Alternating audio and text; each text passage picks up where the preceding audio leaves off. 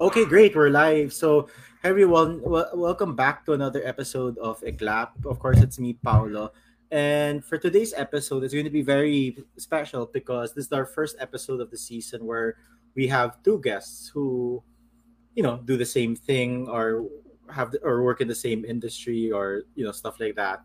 And it's just very exciting because one of the guests actually this is the first time that they're here, and the other guest as well, someone who's been here, I don't know, like twenty thousand times already. So I shall introduce our first guest who's been here in the past. She is uh, in a different location now. So if you look at all the episodes where she's in, she has like a different location in each. Her background's always different. So yeah, welcome back to the podcast, Coco. That was funny, pal. Uh, but thank you so much for having me back here. Um, I really wanted to do this episode because the last time uh, that I was here, I couldn't really say so much. Um, I was out. I had to do something, and I you disappeared.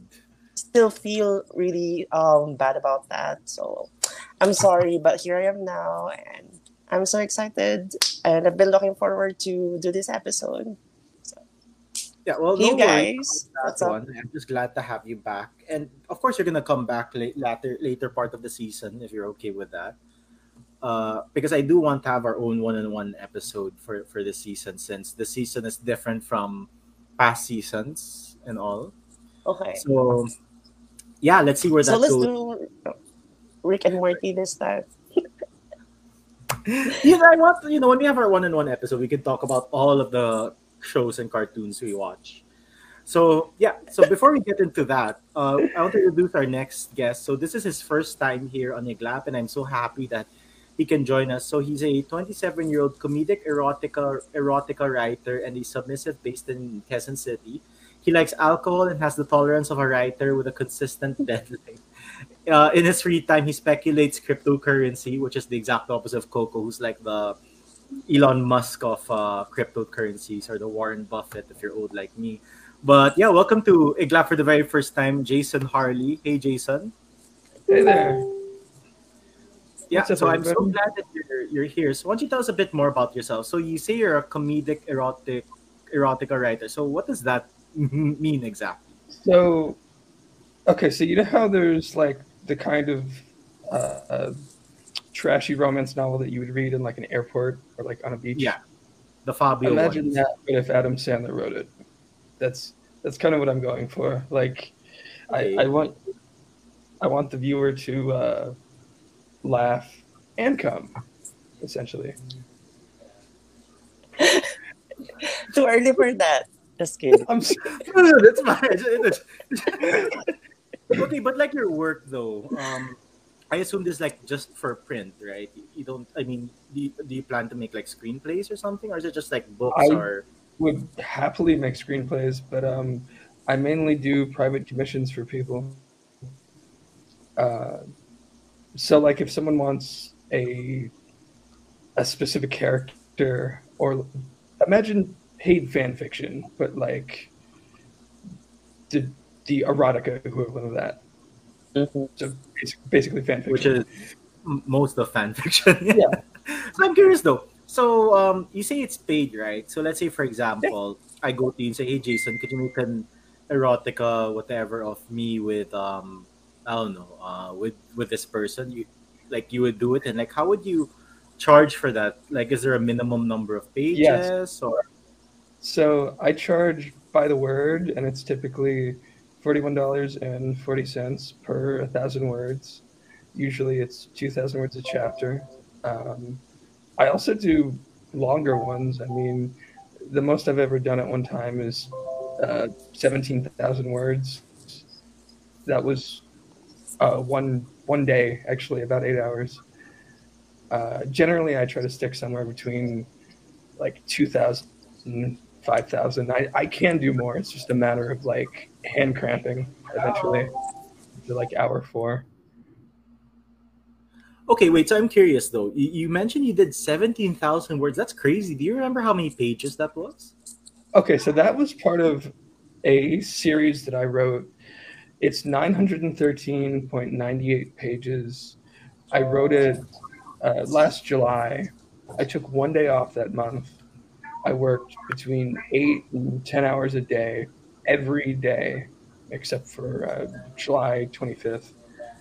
And the the client just liked my work and just paid me until they ran out of money, pretty much. Um, I can send it to you guys if you want. I actually plan to send it to Coco at some point. Um, but it's, I mean, it's so long. I would love to read it. I can't have it in like one document. Like I have to send it chapter by chapter because of like the length. Like I, I've tried okay. to compile it into one email and send it, and it literally just crashes the entire browser. It's, yeah, because that's more than twenty-five. Uh, is it M B? That, that that's the limit for an email.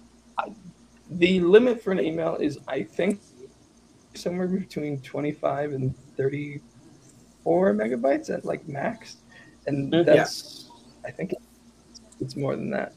It's probably like at least a hundred if it's that many pages. That's crazy. Yeah. Pretty much. I, I mean, I think you can use a third-party uh, document sender. Like, if you have like a really big file that you want to send someone, you can use like a third-party app for that, and it's free. I use that all the time. You know, when I uh, like send people videos and stuff, like my content, custom videos and stuff. I use that. I mean, I, I could definitely compress it. Isn't and there something called like yeah. Sandbox or something? Like something box? Uh, Dropbox? Dropbox or Sandspace. Dropbox, yeah. Sandbox, wow. My age is coming out again. No, exactly. That's what I was saying. If you really want to send it, I mean, you can give it a go. Just use a third-party app. I'll be happy to read it. No, but yeah, Jason, really I mean, I, I, I, we can do it old school. That's, that's I like can just grab the, my... I can just grab to you my U S B and you can just stick it in there. Oh, I mean, I I can compile it. It's, it's just a matter of like where to send it, really, because I, I just can't uh-huh. email it. Gotcha. Yeah. Yeah. yeah. I was thinking old school, you know, I'll send my U S B, he puts it in there, then I get back my disket, pal. Try disket. U S B, and I just... Wait, do you know, though, fun fact about me, I stopped using diskettes at the year two thousand eight. That was the last time I used the disket. So it wasn't that far off. I've already been using U S B that time. A disket is like this, a floppy disk. A floppy disk. Yeah, a floppy disk. Disket's the brand, if I'm not mistaken. Oh, right, right. The, the generic is floppy disk. Sorry, in the in the Philippines, I'm sure you noticed, we usually say brands, then what they call it, right? Like, for example, oh, yeah, Photocopier, Xerox. I don't know any, any floppy, floppy disk brands at all. Like, but you're twenty-seven, right? That yeah. far. If you're only three I mean, years. I, I, okay, I might have been three when when there were, when floppy disks were still were on their like death knell of, of usage no, outside like, of I B M military bases. Okay, well, to be fair, back in the nineties, technology, um, like stuff, technological stuff like discs, C Ds, whatever, didn't come to the Philippines until before it's about to. You know, like disappear. So no, I had C Ds in ninety-seven, girl. No, no, I'm saying it's just uh, we usually get like the technology stuff very late. Uh, pretty later than compared to U S, of course. I mean, is is that why P S Ps are still popular here? I mean, granted, it's the best handheld system to. No, exist. we we love P S P. Like that, that's not the reason why. It's just that P S P is like the superior race, in my opinion. Like oh, that I, thing really? was. The- way ahead of its time. I mean, obviously, the Game Boy is still the best one in terms of, I mean, like, you know, the, the original stuff. But, like, P S P, man. Pac Man and Zelda, sure, but if you want to mod, like, P S Ps are where it's at. Yeah. P S Ps, the great. You can play almost any game there. I think they had to say almost nearly the same library as a P S two at one point. So, are we just talking about the handheld consoles or, like, No, sorry, it's just that we were just arguing with you about that, that whole thing. No, it, it, it was, it was a, a tangent. No, but yeah, but anyway, Jason, I just find your work so intriguing. Coco, did you ever do something like that? Like, did ever did anyone just go to him like, Coco, can you make me fan fiction of me and like, um, I don't know, who's a hot girl? Um, I don't know, me Megan and Megan Fox or something, or Pink Power Ranger Kimberly. I, I mean, I, I'm just, I'm just, you know. Or me and yeah, April O'Neil or something. Wait, has no. someone got to you and be like, oh, no, not yet. Okay. I probably have done that um, personally, but not commercially. So. Okay, personally. So what was your what was your story then? Since it's a personal one. Like, I might. Wow, I don't know. I might have done that in the past. Ah, okay. So you, uh, you don't remember. Not, yeah, yeah. So when I write about sex these days, it's more on the sexual wellness, health, science, uh, and scientific end of things. Yeah. So that's where I'm at. What is your bio? Okay. Um, Jason, sorry, I I, I don't mean to uh you know to, to keep going back to you about it, but how did you start off though? Like, what made you decide, you know, I want to be a comedic erotica writer? Like, what made you decide to go that route? Well, I've always been good at writing, and mm. I was on a fetish site, which I'm happy to actually say the name of. I'm just not sure if I should or not. And uh, I wanted to make money, and I saw that there was somebody that posted a an ad. They were they were advertising, and I basically just copied their ad, and I used my account instead of theirs. And then three days later, they like got outed for their fetish and completely left the site. And then a bunch of people messaged me and were like, "Hey, so you're doing the same pricing as this other guy. So can I uh, can I hit you up for some work?" And I'm like, "Sure." And there were so many different um, anime requests and then just various like fetish scenarios, and it just kind of kept going from there. And then after like a year of making one cent per word, I got a different client off of Twitter, and they were like, "Why are you charging so little? Like, why don't you like multiply this by like four and just stick with that?" And that's what I've done the last like year and a half, and it's been better. I, I thought I would lose clients, but apparently I started out like in the the most bottom of the barrel, like third world country rate possible. I mean, the, the only people that charged less than me were like people in India. I mean, yeah. that's yeah, that like nine hundred thirteen point nine eight page uh, novel that I wrote that I have is was one cent per word. So it is wow. So multiply that this uh, nine hundred thirteen point nine eight times two hundred fifty. Oh, love that he's doing the math. I know. That would be, yeah, that would be the word count for the entire thing. Yeah, I'm gonna it, I'm gonna copy paste this. It came out to uh, slightly more than twenty-three hundred dollars. Yeah, because it's two hundred twenty-eight thousand four hundred ninety-five. Yes. Uh, words? Yeah. Right? Yep. Wow. Damn. Yeah. Sorry, that is crazy. He's a really good writer. I saw him work. Thank you. And he's really fast. I I can yeah. post some of it into uh into the chat if you want, but I I doubt that you want to like read that in the stream. I'll I mean, I don't mind. Okay, how about this? You you can just put, let's say, your the best sentence you've written in your opinion, or one of your favorite sentences, and I'm more than willing to read it in the stream with gusto if you want. That is an incredibly hard question. Um, I mean, just, even just top of mind, you, you know, just pick a sentence that you think is like something that you're proud of, and that you're willing for Coconut to read it out loud with gusto. Probably like the last sentence. Let me let me grab that real quick. Coconut, be like how I just included you in the reading of the sentence. It could be very graphic. I've read some of his works. It's I mean, not.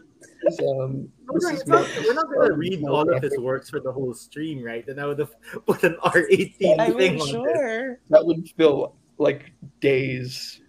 Unfortunately, or fortunately, well, it could be like the it could be like the longest podcast of all time or something. You know how there's like the longest film of all time, we, which we I can, think was three to four we days. We can definitely go for the record on that one. Um, hold on a second, it's on my other phone. Give me like two seconds. Sure. So while Jason's out, Coco, I want to get back to you though. So, okay. Quick question. Um, so you mentioned that unlike Jason, you, your your exploits in terms of when you write about sex, it's more on scientific and and all. Yeah, the wellness side of it. Why did you decide to write that way as compared to what Jason does? Because I'm sure. Because here's my here's what I think. Right, if you're a good writer, you're a good writer, right? So you could kind of go any way you want. So why did you go that route? Well, it's not like um I chose it, chose it. So when I was looking for a job before, it kind of was what's available. And I was like, okay, I write, I have sex, I know a lot about it. So like all these things mashed together, I think this is, uh, I could make it work. And that's how it started. So uh, from that first job, Um, I got more opportunities in the same industry until it just became natural to me. So that was how it was for me, how it, um, how I became a sex writer. So yeah, it's not something that I was like, oh, I wanted to be a technical sex writer or whatever. It's just more of an opportunity, by the way. Yeah, that, you're, that, you're technical, that was present. All right. I so while Jason's still looking for the, the sentence, I've got it, it's literally the, the last paragraph of my novel. All right, go ahead, Jason, while we just read this comment. So Ella Spilia said, Miss Coco looks so pretty. I'm a fan. Uh, why don't you say hi, Coco, with your bangs? What? Coco, did your hair grow long by a lot? Yes. It grew faster, it grew faster. Yeah, for sure. When I first met you, your hair was quite short.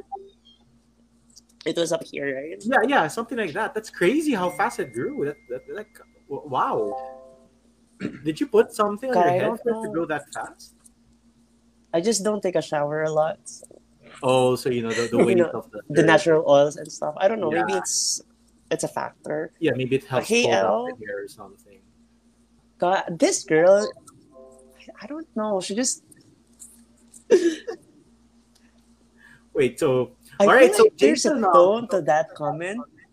Oh, it's in the WhatsApp. But I'm also a fan of hers. So let's check out what Jason sent us in the WhatsApp. Oh, wow. This is a long se- This is a long one. Okay. So let me um skim through this first. Okay, there's nothing oh, this, yet. No, actually, it's not graphic. It, it's more. No, there's nothing graphic yet here. Okay, so is it okay, Jason, yeah. if I read this out loud? Absolutely.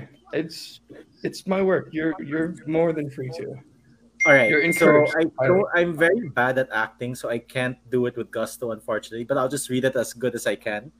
So all in all, it was the kind of thing that happened when someone takes a chance at life, really, truly, and completely. It made each of them happy, the chance that they had all taken with each other and with themselves, and it led to an amazing adventure in a beautiful cabin. The night before was the night before was a night that they would all never forget, chiefly because it was the kind of weird hoariness that had an almost supernatural quality to it, but clearly wasn't. There's a reasonable explanation, and that was that there was something wrong with the drinks that they had all all. had that night, but they made it through okay, and that was the important part. They were free to live their lives and thoroughly enjoy each other and their fetishes in peace among a new family, a new family, a family that they made. That's actually really good, though. There was nothing graphic about it. It was well, because I mean, that's maybe the only part of the entire novel that isn't. Honestly, but can I just say though, that was I mean I, I love reading. Um, you know, I, I'm a bookworm. I like reading books, but I have to say that was a really good uh, paragraph you had there. Thank you. I mean, so, I don't know anything about the characters or anything, but I guess that's how you can tell if a writer is good. That I don't need to know the background of the character. I don't even know how many they it's are. It's just engaging. Yeah. I mean, they could be two. They could be fifteen. Right? It could be a swingers club for all I know. But there, there's actually uh, six. Of, it's, it's three couples. Oh, six. Okay, yeah, but I mean that that's that was a pretty, oh, yeah. Uh, yeah. Wow, you're you're really good, Jason. Thank so, you. Like, how did you like, how did you um, become a good writer? Right? Because that's, I guess, one of my greatest frustrations in life, that, you know, so, I, I would be, you know, great authors and I never became one. So how, how did you become a good writer? Sit alone in a room for six months and do nothing but writing. Are you serious? That like, that's how you train yeah, yourself? That's literally what I did. Yes. It's literally what I did. I graduated high school. I had some months before the actual summer vacation was going to start because of okay. uh, when I was going to college. And I just, I didn't have anything I really wanted to do. And I just started writing again. I'd, I'd written previously a little bit, but it was basically like if you just kind of journal for like six months, like eight hours a day, four to five hours, like minimum, like eight hours maximum. And then you just, you, you get used to it. I mean, I, I also read a lot though. So it was kind of like, it, it felt natural to me. Mm-hmm. Okay, so I have, I'm going to ask this question to both of you, you and Coco. Um, I guess top three authors for, for you, Jason, then Coco after. Stephen King, Dante Alighieri, and Robert Frost. Oh, you're oh, a Robert Frost. On top of your head, that. You didn't have to think about it. Yeah. Wow, how about um, you,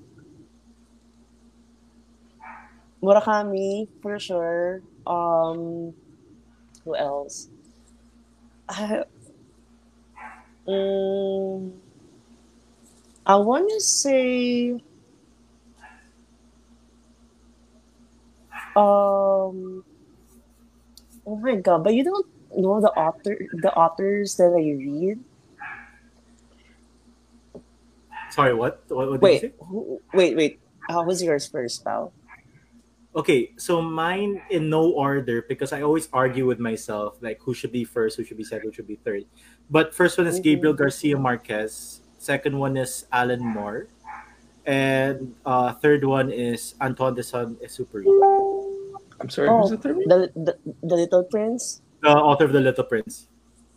Oh, I think I butchered his last name somehow. I, I mean, I, it's, I mean, I used to love watching the whole French cinema, you know, Francois Truffaut, and I make sure I pronounce it right. Sorry? Do you speak French? No, I don't. I, I don't at all. Like, so that's one of my frustrations that I never really learned. I can say random French sentences. Yeah.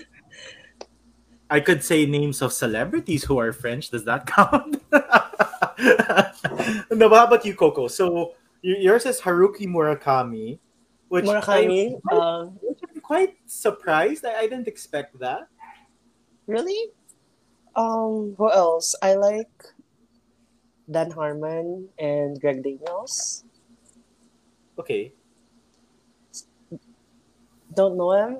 Com- the writer of Community. Okay. Uh, I, I don't know who no, that is. Doesn't ring a bell. So, yeah. I have a very weird, okay. weird taste in writers. All right, so, you know, you guys mentioned, uh, oh, so is Dan Harmon the Rick and Morty guy? Uh-huh, yeah.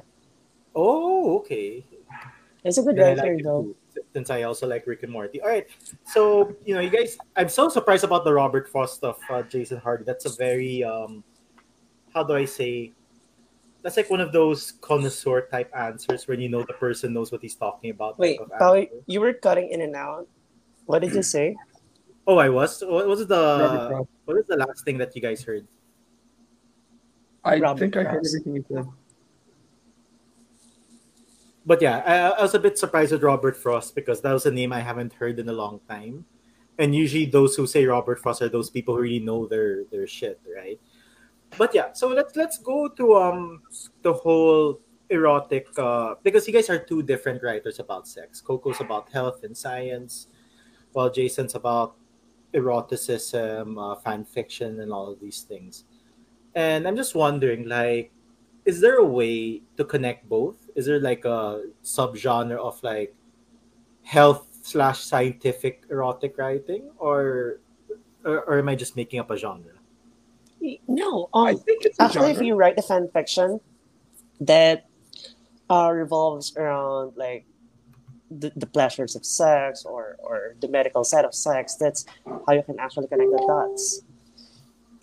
So I feel like it's important to, I don't know, but maybe it's up to Jason to, to answer that. You've done so, medical fan fiction, right? Yes. A lot, like, actually. What? Medical um, fan fiction, okay. Imagine so like Grey's Anatomy, like that? With the good doctors, um, like that?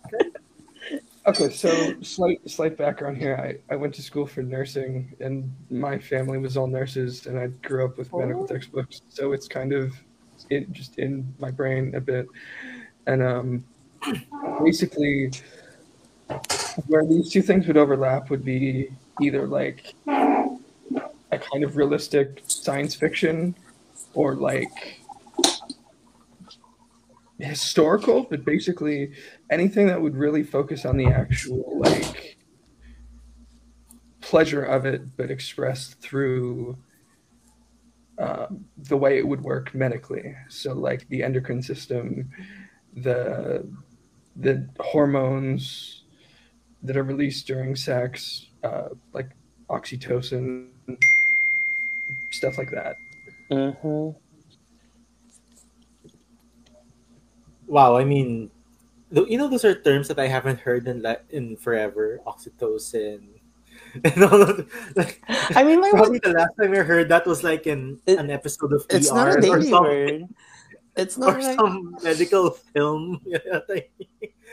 uh, because you know, I mean, it's not a word that you're supposed to like hear on a daily. I think. No, but you know what I mean. It's like one of those. I mean, like you hear like a broken ankle. Uh, The nervous system. Uh, okay. You know what I mean? Like, but oxytocin, okay. Okay, yeah, there's too... oxytocin, the hormone released during orgasm and causes mothers to fall in love with their children. Oh. Mm-hmm.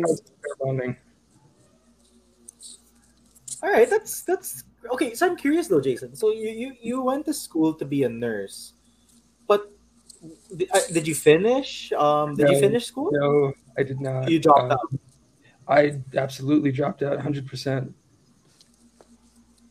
And what? What? And then, then, and then, when you dropped out, is that when you decided I'm going to be a writer like that? I mean, is that how it went? Not, no, not immediately. Um, well, uh, my father was diagnosed with cancer, and I just, I, I wanted to go to school to be a trauma nurse, and dealing with Uh, personal trauma while trying to go to school for that just does not work.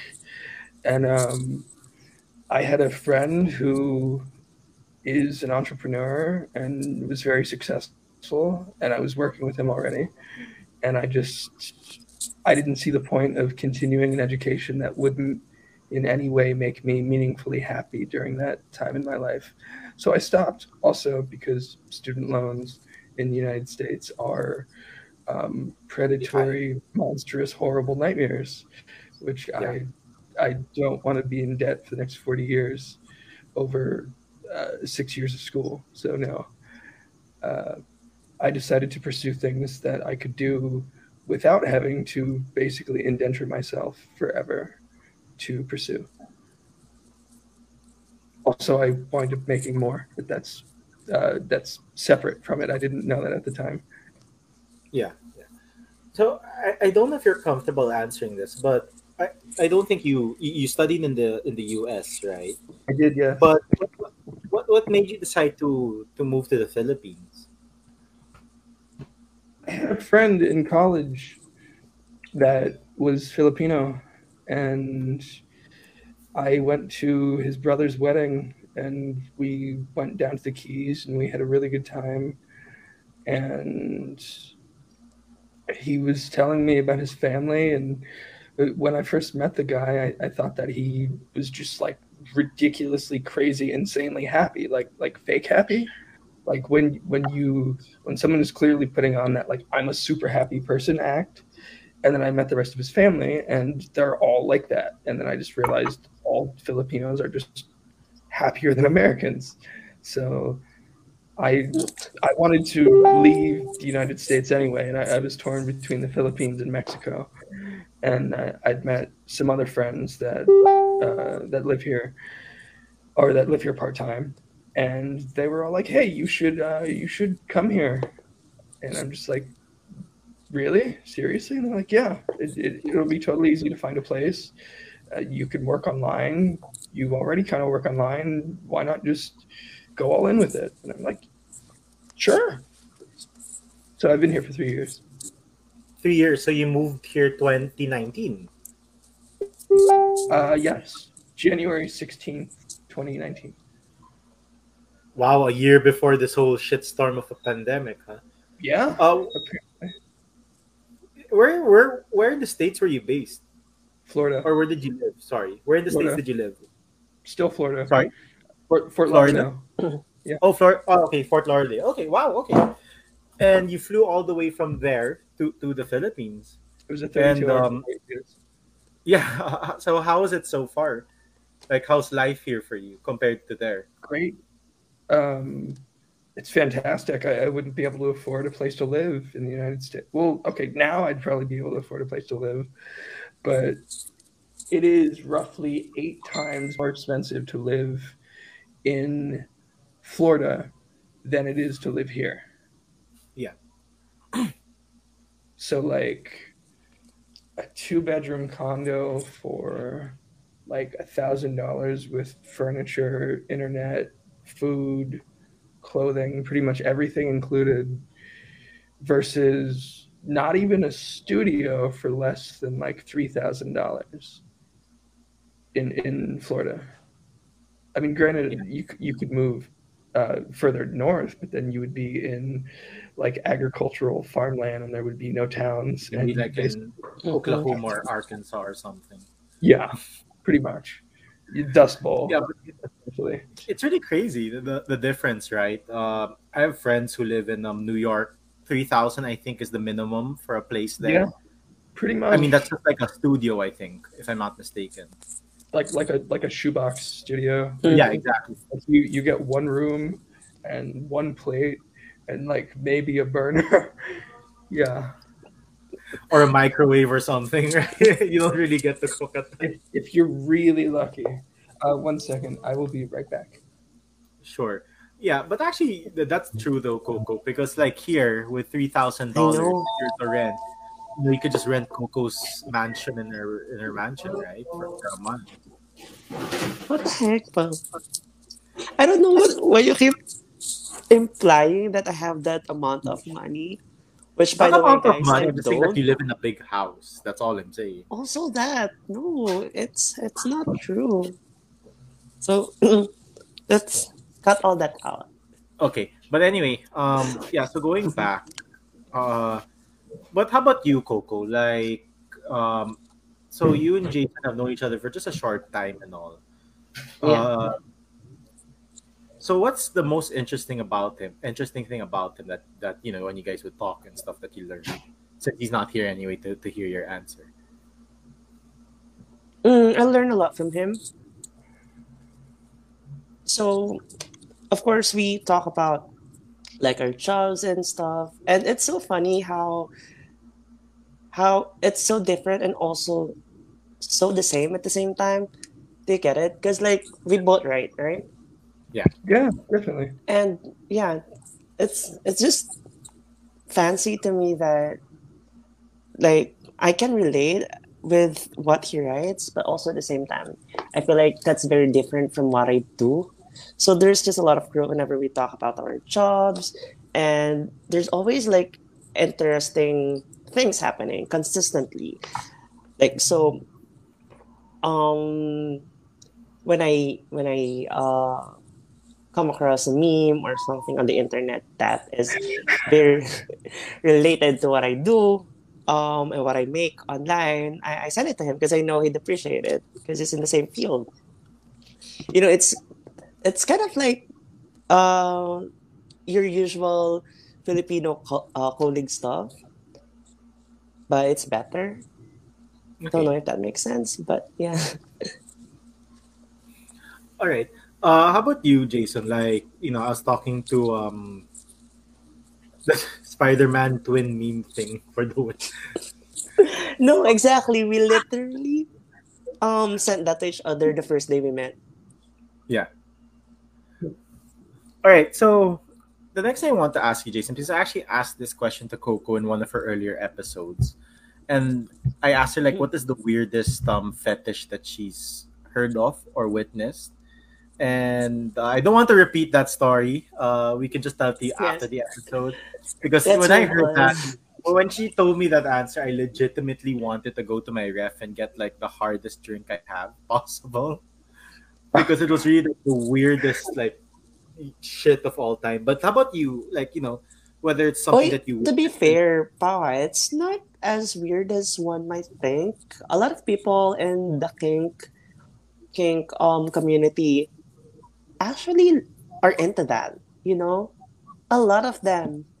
I'm not kidding. It's not as weird as you might think. Okay, but... well, I am a very old person in terms of how I do. Anyway, so let's hear from Jason.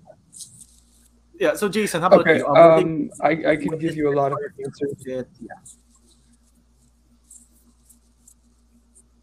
I'm sorry? Hello? You, you cut yeah, out. Sorry. Can you so say that again, please? Weirdest, yeah, so weirdest kink or fetish that you either witnessed in person or that you wrote about? Um, someone once commissioned me to write an entire roleplay involving a woman fucking a horse. So I would have to go with that. Hands down, with very little as like a second place. I mean, th- there's there's other ones. I mean, I- I've had people ask me to write like murder fan fiction of, of their spouses. But I definitely have to go with the uh, the fully penetrative, um, graphically detailed, almost anime-esque detailed horse fucking roleplay. That's easily the weirdest. Well, think BoJack Horseman, right? No, but I'm sorry. No, I'm just kidding. BoJack Horseman, but uh, no, it's wow. not the same. It wasn't even. Um, It wasn't no, even related to that, though, which is... It's straight up bestiality. Yeah, but you know, like... Oh, yeah. I'm at a loss of wor- for words just because I didn't think we'd be discussing bestiality right now. Like, I wish I just... Like, you know, I just say, I wish I just brought out... You my, asked for the weirdest. My, I know, I did ask for it, but I didn't know what I was getting myself into. It's not your fault. It, it's all my fault. I wish I brought I, I out something. I can go for something more fantastical. Sorry? Sorry. I have a more fantastical answer that is not bestiality related. Okay. Something that doesn't involve animals. Okay. Um, a science fiction fantasy story about a race of alien women siphoning all of the semen out of a guy's scrotum until he was literally just like a, a breeding stock for an alien clinic. Okay, that isn't as bad. I'm gonna be honest. Like, if you started out with that, maybe I'd find it a bit weird. But then when you discuss horse bestiality, like, there's there's nothing else. There's absolutely nothing else.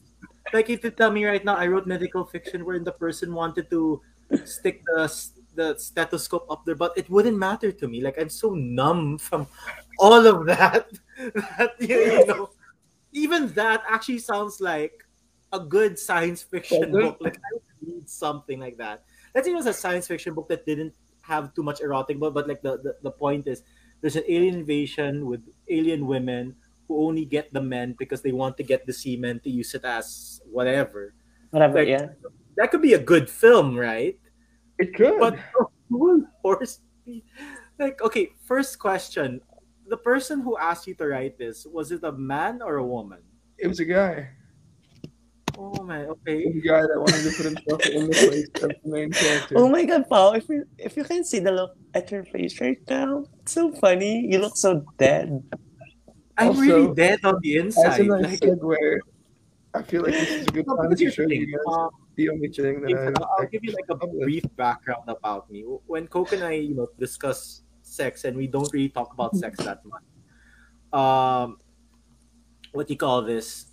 I'm very old school. You know, I don't really do the whole um, exploring thing. I mean, now sex is very open. There's many ways on how you can do it. Uh, no, I'm not really into sexting either. No, not really that. Like, sex for me is just legitimately, I'm a guy, she's a girl. Uh, I have... Very vanilla. Like, yeah. very vanilla, very, you know, old school like that.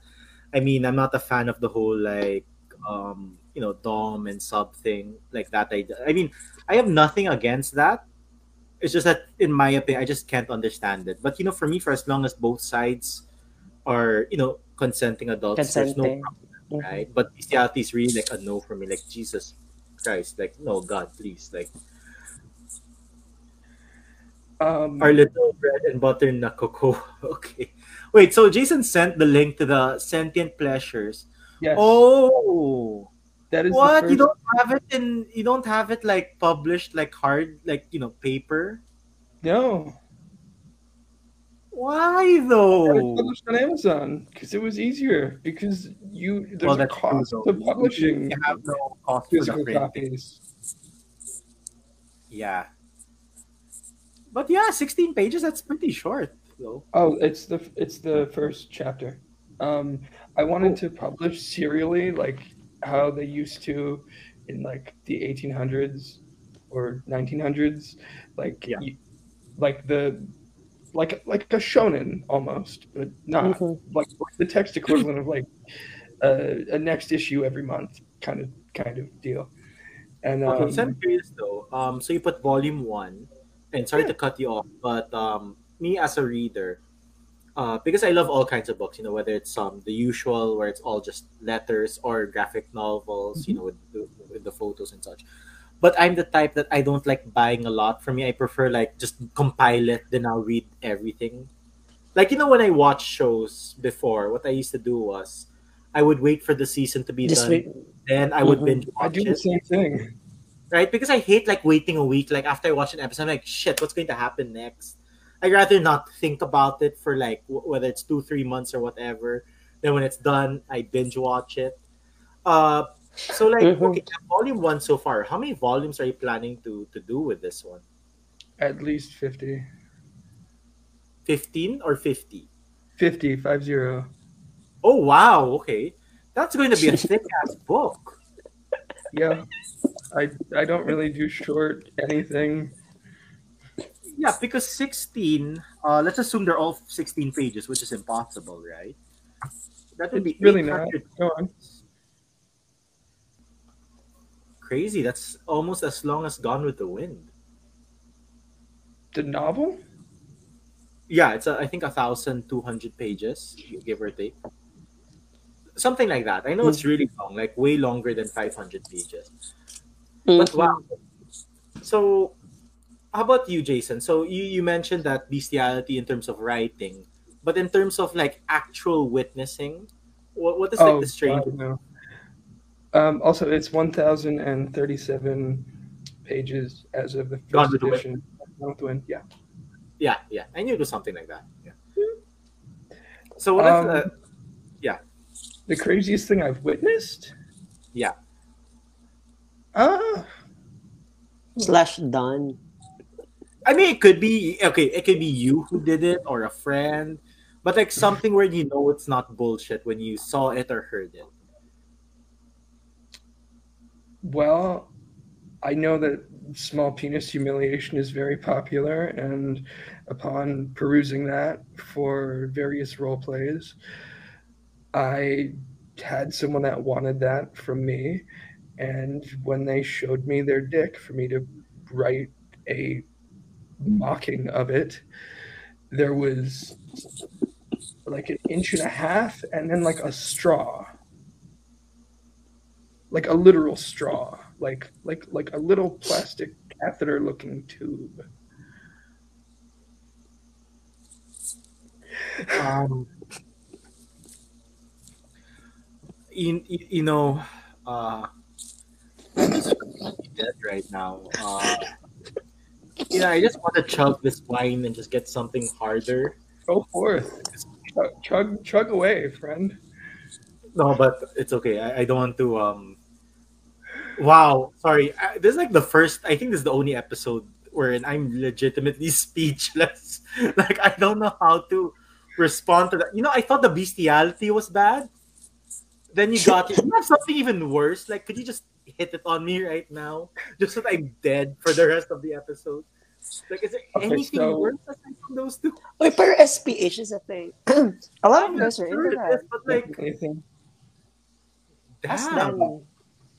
Well, the first chapter that I've linked to you of my serial novel, Sentient Pleasures, is about a guy in college that buys a demonic fleshlight, and the next day, after dropping ridiculous amounts of acid, wakes up to a Scarlett Johansson-looking woman in his kitchen, and it turns out to be the fleshlight.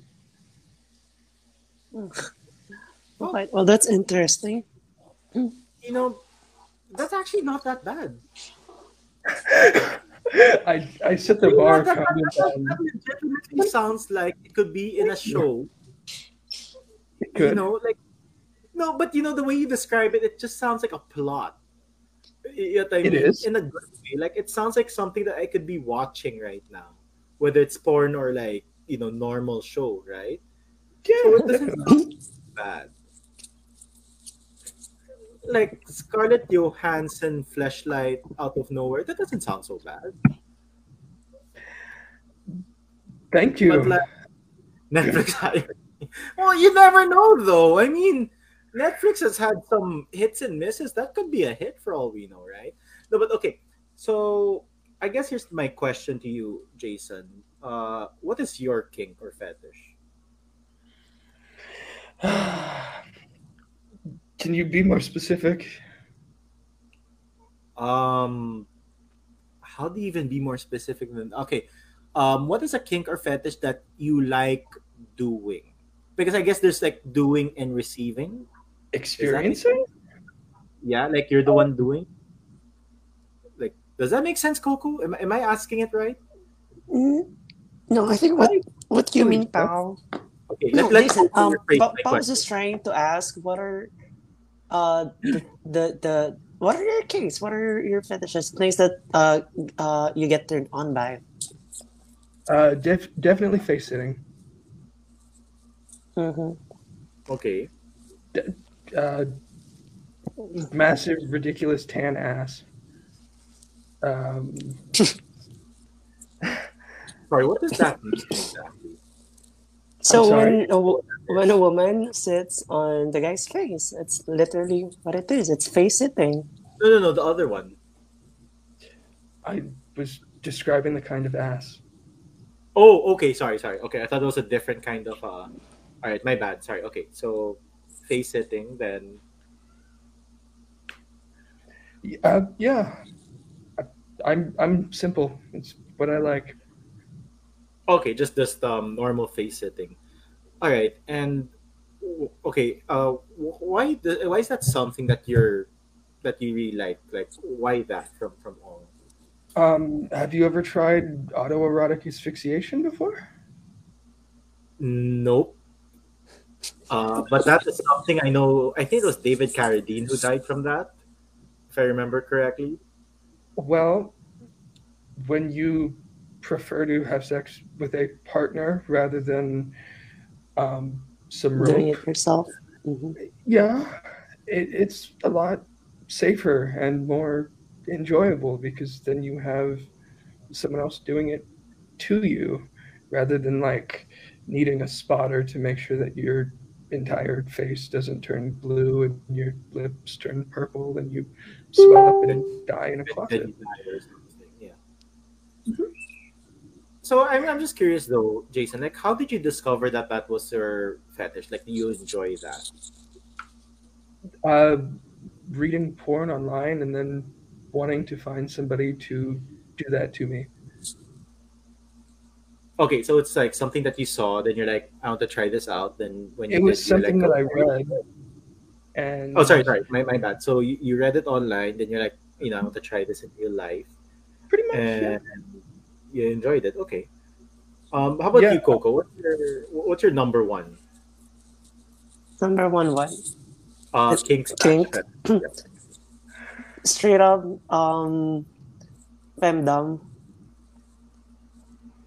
Yeah, female dominations. And anything that involves um, the woman being in control and the guy being, you know, uh, or doing the submission. Yeah, and uh, how did you discover that that's what you like? Um, do I have to go into detail? Not exactly. You can be as um, vague as you want. But oh well, you know. There was um, an instance in the past.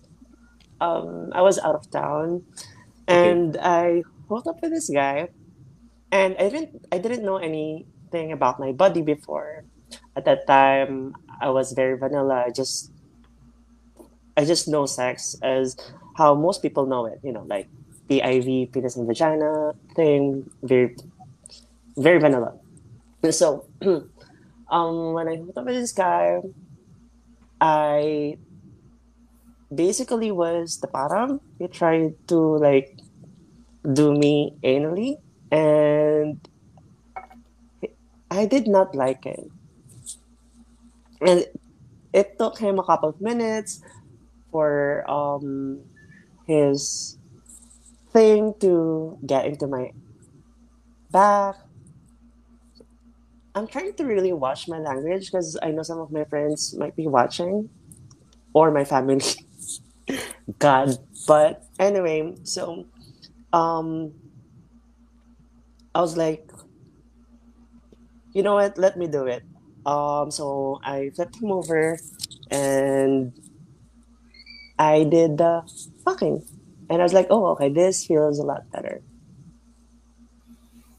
So that, I think that was the um, that was the turning point where I realized, oh, I'm, re- I'm, I'm, I should be dominant. I should be more dominant in bed. And then I started researching about it, talking to more uh, people with the same inclination in bed. And yeah, that was it. Okay, I never so, that. Yeah, so um, Nikki Alonso uh, commented, couldn't agree enough.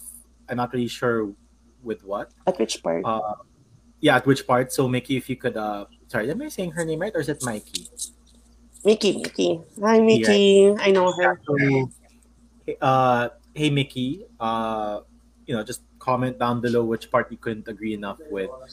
Uh, so I guess it's more so like you know I'm just wondering because like me right I'm a very old school kind of guy right but you know there are a lot of younger people out there who really explore a lot you know with their bodies with partners and things mm-hmm. like that and I'm just wondering why do you think now and I'm going to ask this to Jason then Coco you're, you're, you after why do you think mm-hmm. now people are more open to exploring you know sex as compared to before? Of course, we don't include like the eighteen hundreds, right? I'm just talking about like the nineties. Let's just go from there. Not really like the eighties, the fifties. Social media. Mm-hmm. Yeah. Social media, okay. The, the so like the forums like that? Is, is that how? Really of partners. Mm-hmm. Actually, I'm glad, Jason, you got the reference about when I said, hey, Mickey. So, yeah, but uh, Coco didn't get it. I don't think I, I wasn't sure if I should start singing it or not. I wanted to sing no, it too. I got but... it. I, hey, I got did. it. We're the same age, pal. Oh, we are, ba? I thought you were younger. No, no, no, no. Me and Jason. Ah, okay. And it's oh, not that old a song. It's there's, there's like a there's like a two day difference. Huh? You're you're you're you're two you're two days older than me. Am I? Well, yes. when when is your birthday? Like what what when's your birthday, guys? Since it's just two days anyway. November. Ah, yeah, yeah, yeah, November, November twenty-three. Oh, you are two days older. Mm-hmm. Yeah, I am. Yeah, so um, Mickey says it's with Miss L saying Miss Coco is so pretty. All right. Oh. So for Jason, um, when we're talking about how people are more open about exploring themselves, it's because of social media, I guess. You know, whether it's um, you know, the internet in general, like well, from Facebook well, Tinder or, or uh, Snapchat hookups, or that's. Snapchat was really a hookup.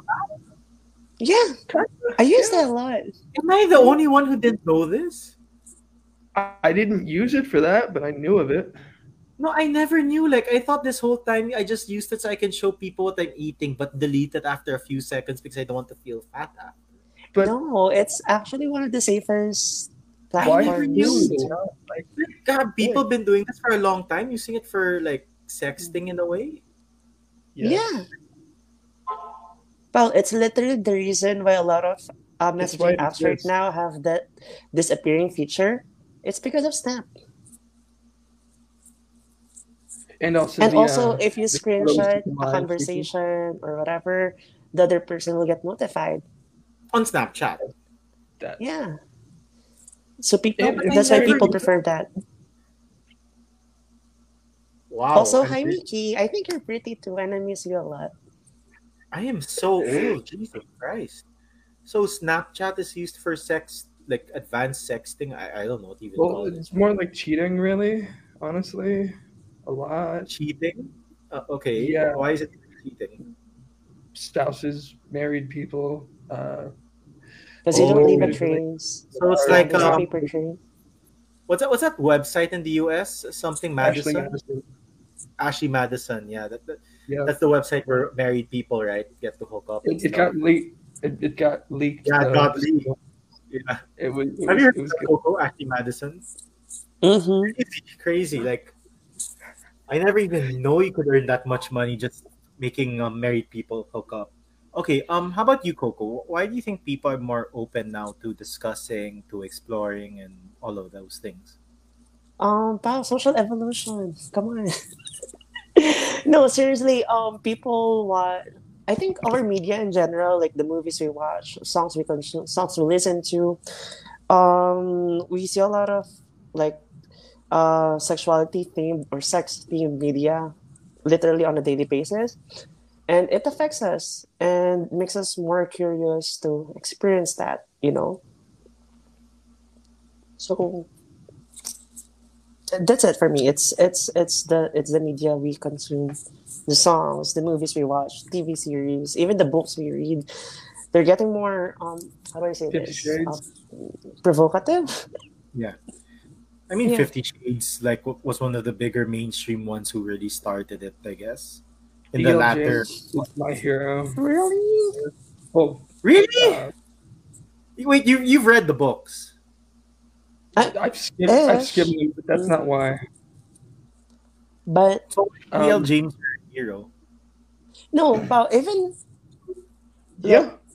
Listen, um, even if the certain, if even if a certain, like, say, media, like song or um, uh, T V show isn't exactly about sex, there would be parts of it that would show, like, some sex scenes or whatever. It's just become part of, like, the winning formula to, yeah. to like, attract audience, I think.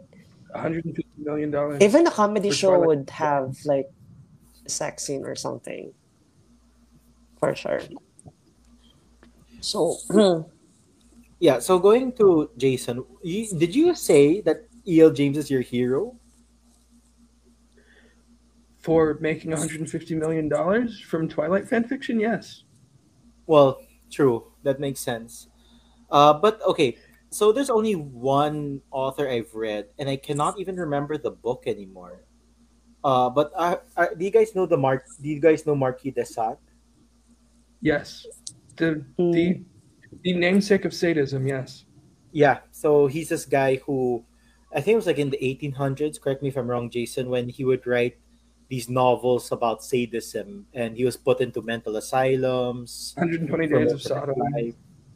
Uh, but I can't remember the book I read of his, but that was the only book that I felt wherein I was disturbed by it because of the things that he would write, but I kind of understood why uh, people would want to, you know, read that kind of um, book, Literature. right? Literature. Mm-hmm. So for Coco first, um, have you which um, erotic novella have you read that you liked?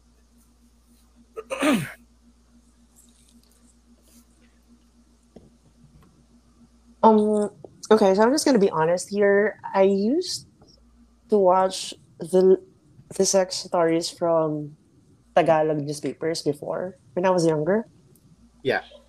Yeah, I really thought they were, like, fun and exciting. And I would, you know, you know those tabloids, right?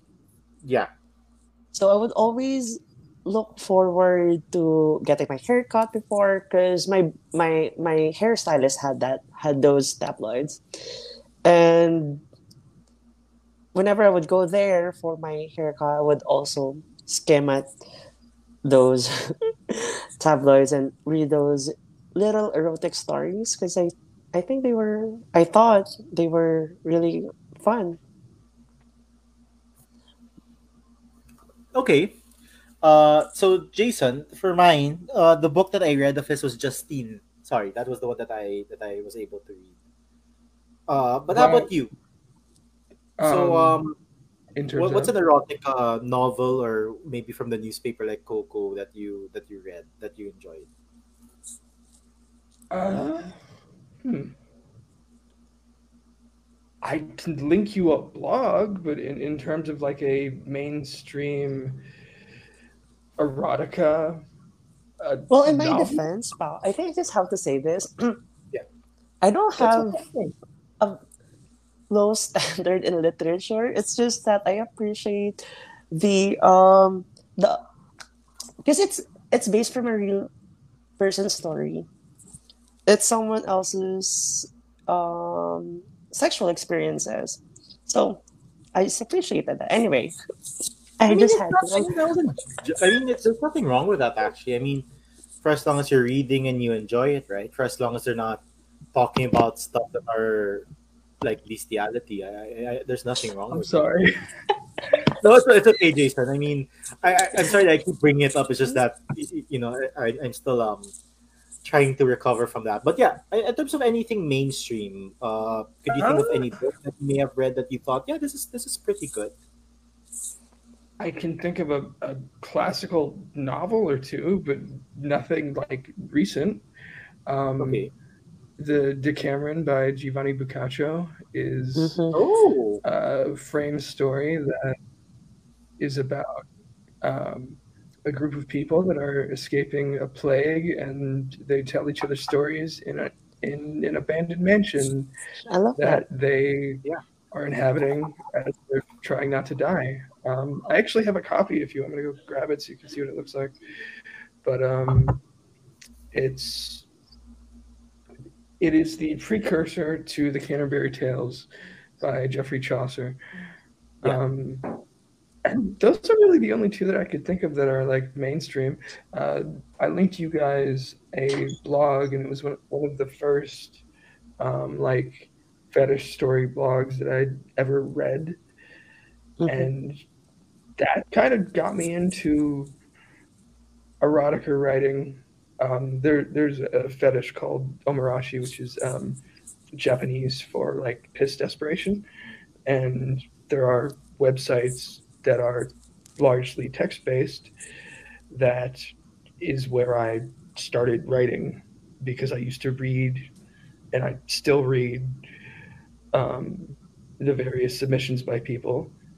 And a lot of people are willing to pay to have their version of their fetish written out. And it's basically the reason I'm able to survive, more or less.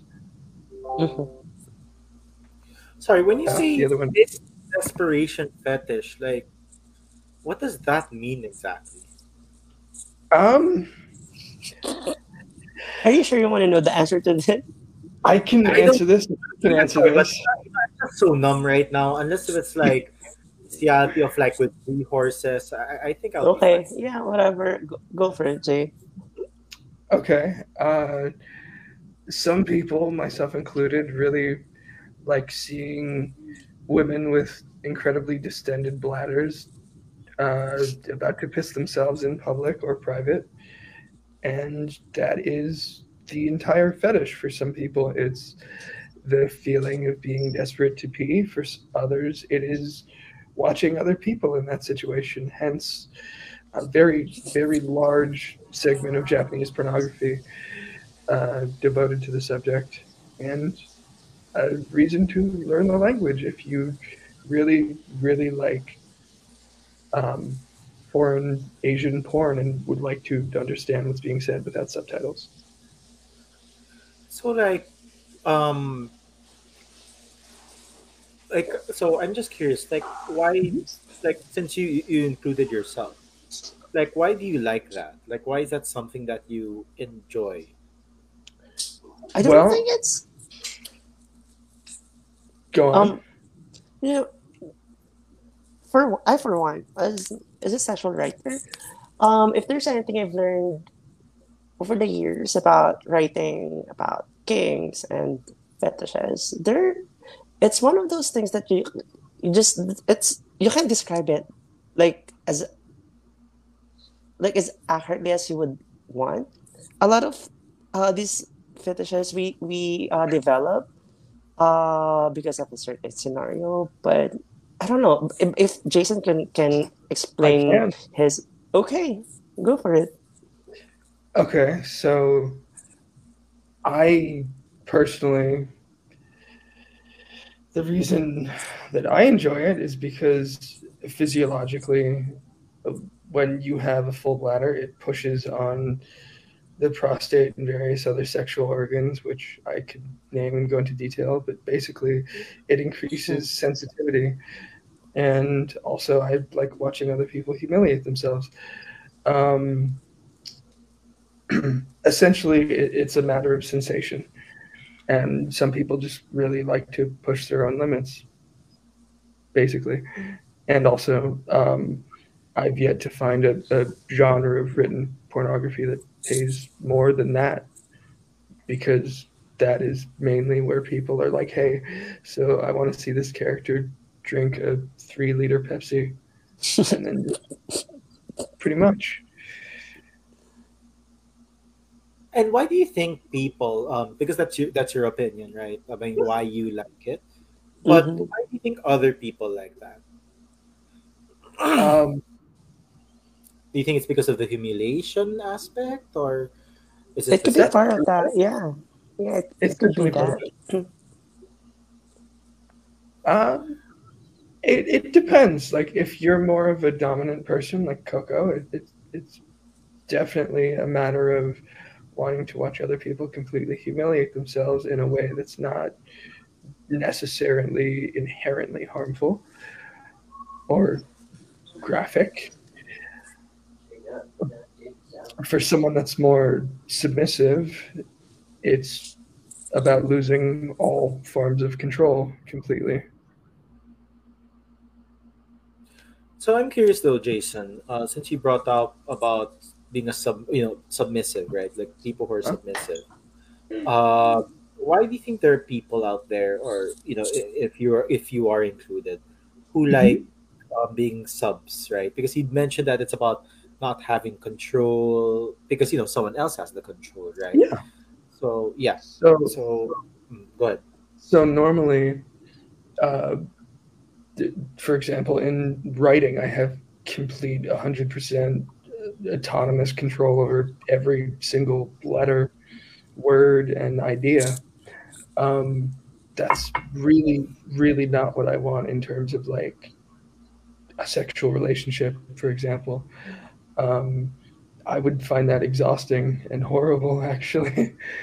Uh, for people that are more dominant, a lot of them typically lead lives where they're not in the same kind of control. So in the same way that when you are exposed to something, like when you're like a really high power C E O or a doctor or a lawyer, or you own your own business or businesses, you don't want to be in control of the time that you're meant to be relaxing and enjoying yourself, versus the complete opposite of that, where if you're like mm-hmm. working in an office and you have eight bosses, and you have no sense of I control what I do every day, then mm-hmm. when you're with a partner or partners, you'd really want to be able to control what's happening. Okay. No, you know, I like how you explained it. It's actually very simple. Like even the whole um, Omurashi one, you really simplified it that, you know, uh, an uncle like me could easily um, understand it. Uh, Well, you say that B D S M is simple, but for me, um, as someone who's very old school, I just don't get it in a way. Like, I just don't understand why. Uh, but, I mean, not really don't get it. It's just more of like, for me, it's just not really something I would want. Well, I mean, you, you mainly want to have sex, basically, um, mm-hmm. versus cool. other people that want to have more of like a, a power dynamic. It, it's it's not wrong or anything. I mean, yeah. It's just a matter of what you're looking for in that sort of relationship. So, um, quick question. Is it improper to, I mean, of course, not just some random stranger, right? You go up to them and say, hey, what's your fetish? But like, if you're with friends or if you're with people who you can trust, is it is it um improper to ask them, if you are in that kind of topic, to ask, hey, is what, what's your fetish, or what what what kink do you like? Like, is it something improper, or it's not something improper? It depends. I I don't really have a filter. I mean, I I've had dates where my first question over breadsticks is, uh, "Hey, what are your feelings on anal sex?" But it, it just depends how close you are to the person yeah. and how comfortable they are with the situation. I mean, you you generally don't want to make other people uncomfortable if they're not yeah. into it. And there's uh, definitely certain places you should not have that conversation. But uh, it it just depends. I mean, if if everyone's cool with it, then you can have a very interesting conversation about pretty much anything. Uh, yeah, the, the reason why I asked this is, um, like in the Philippines, I'm sure you've noticed in the last um, three years that you've been here, uh, you know, people like Coco. Oh my God! Oh, Jason, you, you went there. Um, like Coco and I, you know, we're very open about it. Uh, you know, we can talk about this stuff, right? But I'm sure you've met Filipinos, wherein they're very conservative. Like even the word "sex," is like, oh my God, like why did you say that word, Jason? Like, ha- have you met people like that? I, I haven't really, honestly. I, I live a constant oh, wow, okay. cycle of um,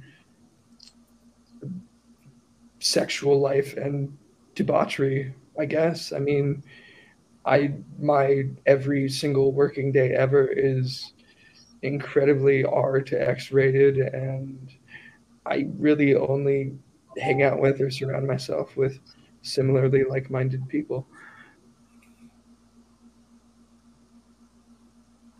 So, I don't mean that it works that way. So since you gave these examples, uh, if it's okay yeah. with Coco, uh, maybe we could uh, discuss these examples a bit. Uh, just, you know, for our listeners tomorrow on Spotify, mm-hmm. uh, so they could learn a bit more. What in the fuck is fart porn? Like, okay, obviously fart porn is obviously farting, but like, yeah. do you fart on the person's face? Do you fart on your hand and make the person smell? Like, what is that exactly? Both of those things, and yes. Oh my God. Okay, and like, like, okay, sorry, I'm still trying to grasp the concept of it's it's good. Okay, so there are people out there who get mm-hmm. aroused by farts. Yeah, you could say that. Yeah, definitely, one hundred percent. Like the action of farting or the smell yeah. of the fart. Both of the things.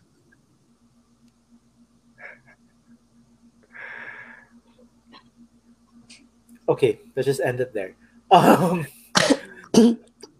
I'm okay with it. It's okay. Um, next I is... I promise uh, I'm not trying to break in here.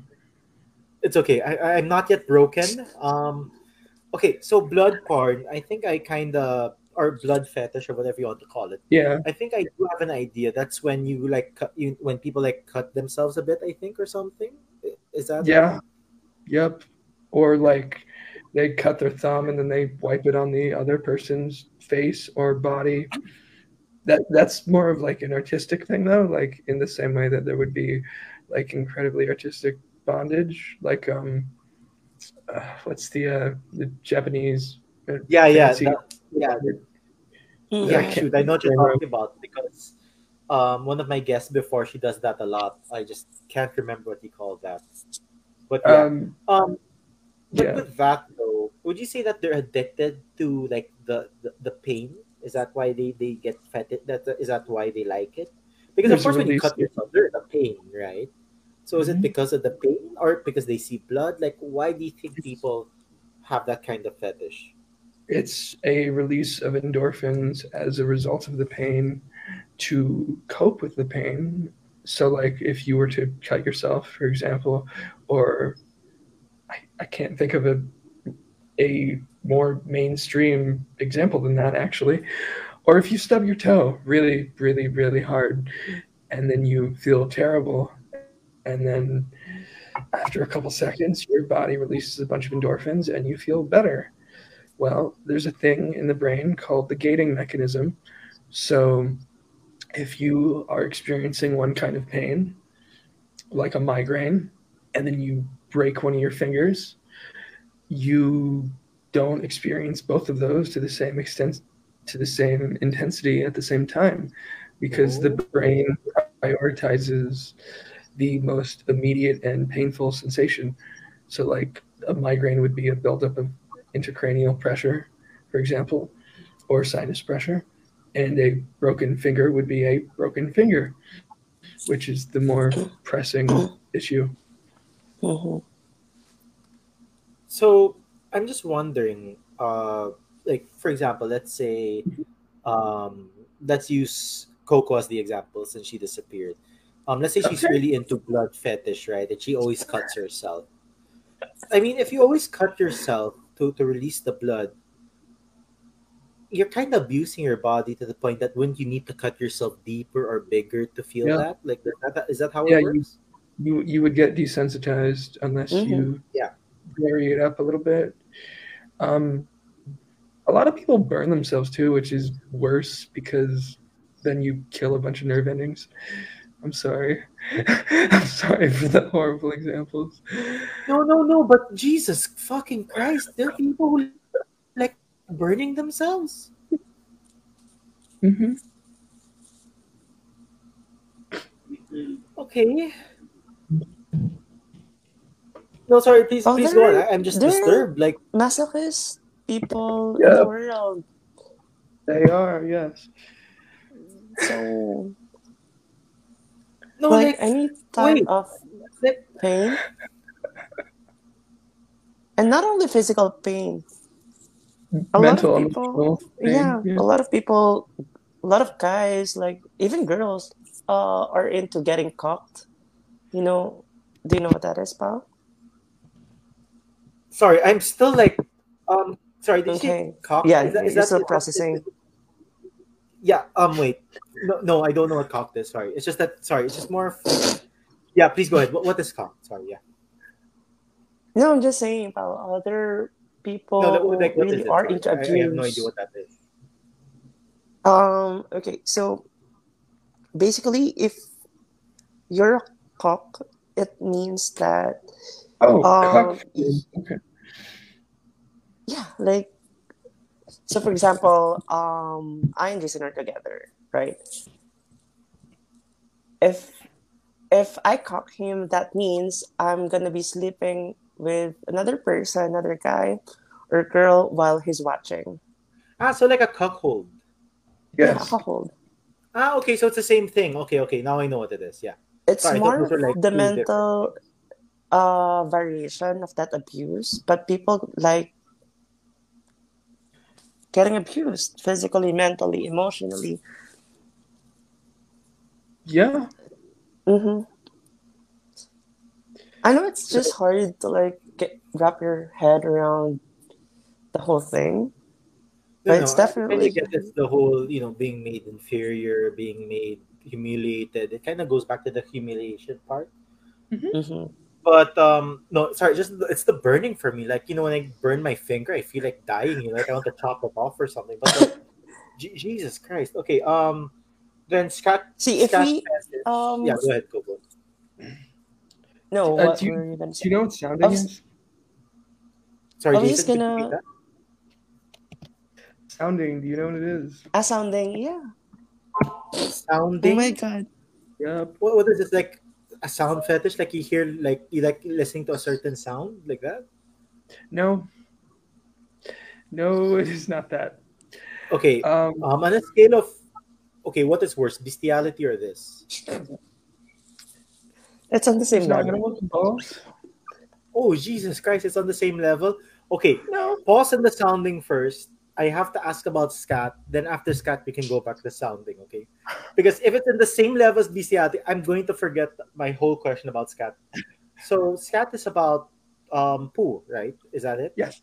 Yep, it okay. is shit porn. So, I mean, that's basically like when you have sex, you want to have maybe poo all over yourself or all over your partner or something like that. Or poo is like the, the basic element in it. And yes. I'm just wondering, um, Jason, in your opinion, why do you think people like scat or poo? It's like an extension of face sitting and fart porn, but taken to a more extreme. But like, um, because here's the thing. Uh, because uh, my experience with that, like what I've seen on film in terms of, because there's this film I saw before, um, a movie called um, uh, Mamu and a Mother two, wherein she had to sleep with this guy to get money, and he liked that, where mm-hmm. you know he poo all over her and all these things. Oh, I'm friends with the director, Rod Thing. Mm-hmm. Yeah, so w- with that, um, that's why I understood scat, what it was. Mm-hmm. Excuse me. And why do you think people like that? Like having poo all over themselves, having poo all over their partner, or having poop like the element of their sex? The depravity of it. Uh, it, it can be an extension of a fart fetish. If someone gets desensitized. Well, yeah. So some people actually get high off of...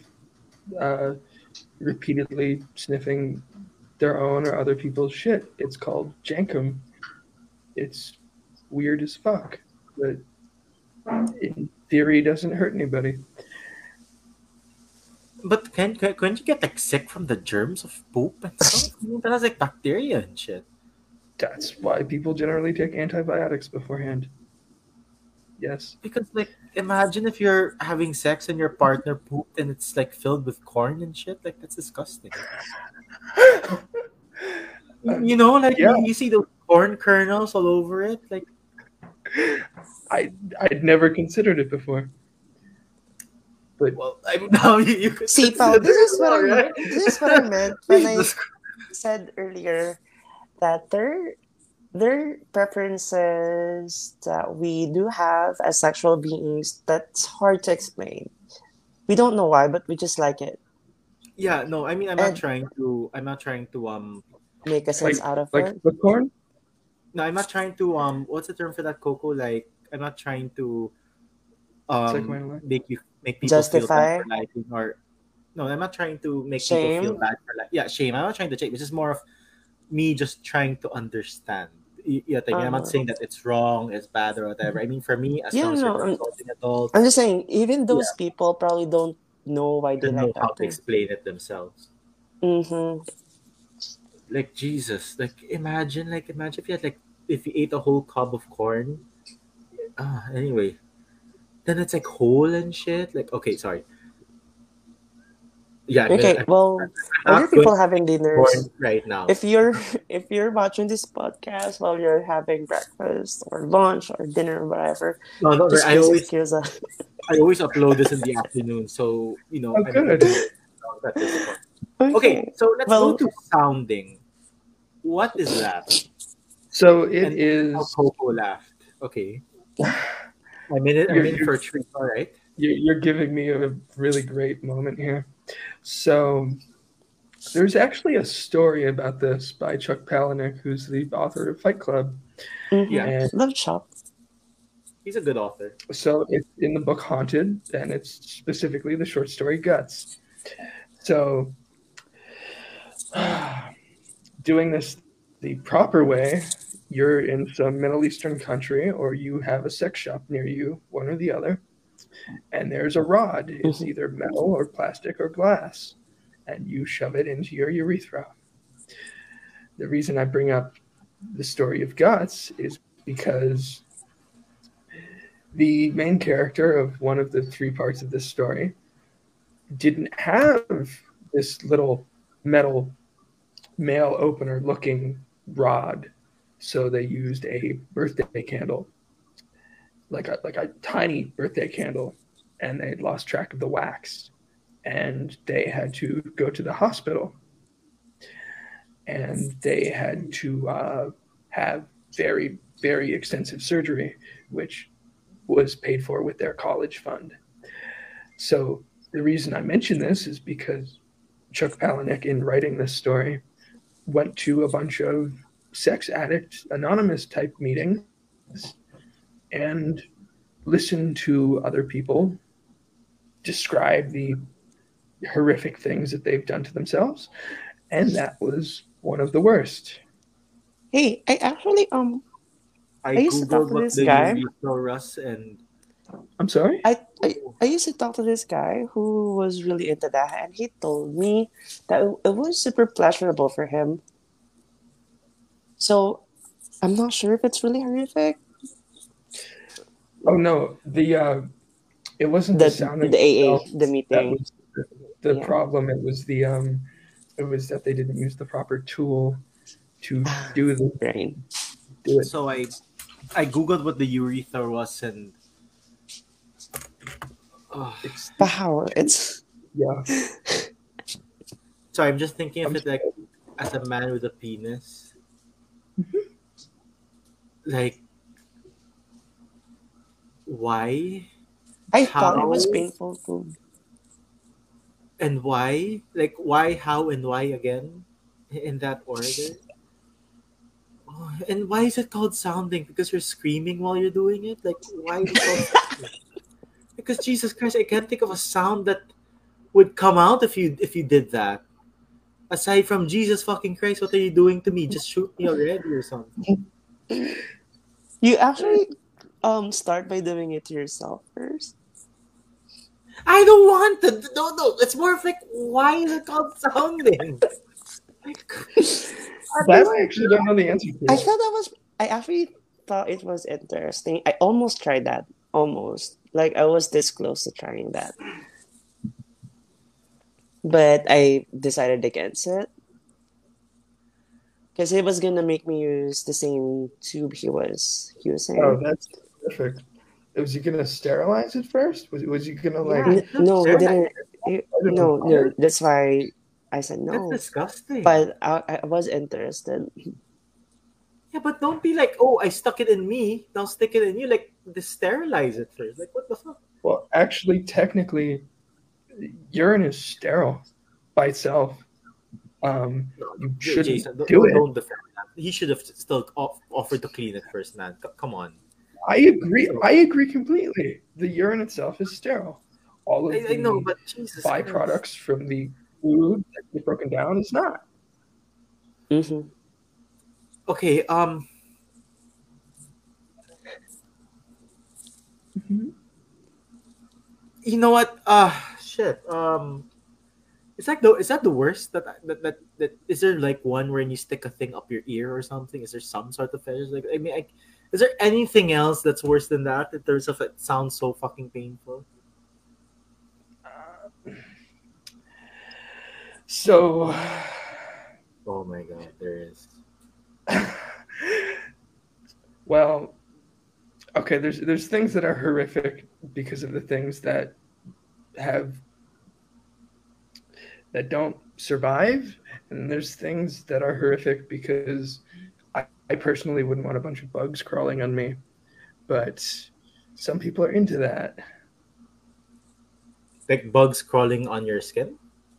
Yes. That doesn't sound so bad. Mm. That's that's the uh, that's icky. That's the one that's okay. Like bugs going on my arm and stuff. Uh, your Wait, arm. They get bugs all over me, so I'm thinking okay. It's like outside. Can we agree of my on one thing? I think the worst, okay, for me, is necrophilia. I'm not. Oh never... yeah, obviously. Like I, I, I mean, I didn't even think of that because I thought we would all agree. Huh? You can die from necrophilia. Exactly. But aside from that, that's like and Jesus also the fact that it's a fucking like dead person. Okay, here the reason why I didn't even bother mentioning Necrophilia because I thought that we it was all a like, collectively agreed yeah. that that's obviously really bad. But you know, but I know some. I know, I don't know this person personally, uh, but he streams necrophilic shows, and he earns shit ton of money. Like I'm shit sorry, how does ton work? Of money. Does, does huh? he does he have an in with like a like a grave digger or something? Where where would he get, get the bodies from? Um, I don't I don't know I don't know, and I have no idea of knowing where the body comes from. Uh, where the bodies come from? Like like actual bodies? Like I like think not so. Randomly. He streams it. He streams it. I, I, I need the link it. To that. Wait, where I, does he stream I, I, it? God, no, I'll, no, no, no, don't I'll tell us the website, to... but like it's not like a Facebook, obviously, right? It's like some no, no, no. Web, I'll link web. It to one of his shows. I don't it's want disgusting. To see one of his shows. But it's interesting because he earns a lot of money, but it's just something that I would never do ever. I think he, uh, I think he's what are you a mortician or something? I don't know. Oh, okay. That's why he's a mortician. That makes, that makes, that makes so much sense. sense. Yeah, okay. That that, that makes. Oh all my god, sense. No! It do- still doesn't make sense. It's oh my no, god. I mean, it doesn't crazy. It answers the question of where you get the body. It's more of like the, the logistics of getting the body. It's like uh, oh, here's the body, uh, here's the place. I love that you use the term logistics. Yes. You no because like, okay, like please how the hell does you get the body if that's the case? You either hello, work for an order to hold bodies here for my content tonight. Yeah, it's like, oh, I have like three new ones. Uh, you know, give me a shout out. Uh, if I hit one hundred K, we'll make it a threesome or whatever. But he earns a lot of money. I swear to God, like he does. Is he Filipino? No, no, no, no, no. If he does that here, he's gonna be. If he does that anywhere, there's no country that allows that. That is very what? Much not true. There are countries that allow it? Yeah. I, th- I think Netherlands allow allows it. Yeah, they do. Mm-hmm. The where? Netherlands. Oh, well. I'm I'm not one hundred percent sure, but I think they do. Prostitution, sex, any kind of sex work. Um, there's states that allow it. Mm-hmm. New Mexico, Nebraska, Vermont. There's, I'm disappointed in Bernie Sanders, man. He should have removed that. I'm disappointed I didn't know about this previously because I would never think this would be allowed. Um, I'm disappointed Bernie didn't win for president, but anyway. Um, India. You you can do it in India. See? Uh, uh, okay, so... um. I don't want to like make this like a long conversation about that topic. Um, so aside from okay, so Coco would never do necrophilia. I think all three of us agree to that. Um, what else, Coco? Like something that you don't think is a universal. Like we'll all agree that it's bad. Like what is the worst kink for you? That no, I already said mine. No, aside from necrophilia, um, another one. Because I've done, I've done, I've done cat. I've done. Have I told you about the limbless guy? Yeah, you, you have, you have. Oh, yeah, I, I did. Yeah. Limbless? Hmm? Oh, limbless. Okay. Limbless. Yeah. Um. So he's quadriplegic. Was, yeah. But anyway. Yeah, that was mine. I'm, I'm never gonna fuck a dead body. No, never. Okay, how about you, Jason? Aside from necrophilia, which I think that would be everyone's That's... answer. G- give a different yeah. answer. Uh, Jason might do necrophilia, though. I'm not entirely sure. I don't think if that was enough, I would definitely do it. Um, Wait, what? You um, would do it? For money, yeah, sure, definitely. No, no, no, not money. Like, just for fun. Like, for shit. Oh, no, no. God, no. Oh, hey, if there's money involved... Like, there's a million pesos. Coco, are you serious? I'm broke and I need money and I'm very materialistic. Okay, okay, wait, Jason, pause on you first. Coco, what is the price for that for you then? Because even if What's you offered me a billion dollars, I, I hate that you're. I hate that you're putting me in the spotlight, and I might get offers. I might get offers. What if I get an offer tomorrow when I wake up? Okay. Yeah. Like, ho- ho- what's the price ho- ho- for I, that? I, um, one hundred bucks in a pack of gum. I mean, I don't know. Probably at least twenty thousand dollars, at least. one hundred K U S D. Okay. Um. Jesus. Okay. What? Um, she do it for one hundred K U S D. You make me feel cheap. Why you do? How it much for would you do it for? thirty bucks? Dinner? No. Uh, ten thousand dollars. I'll do twenty. I'll do twenty K. twenty K I mean, is fine. It's one million pesos. What's the going rate for that? Like, like what? What is the standard price of let me fuck this corpse for you? What's basically what's the market rate? I probably won't.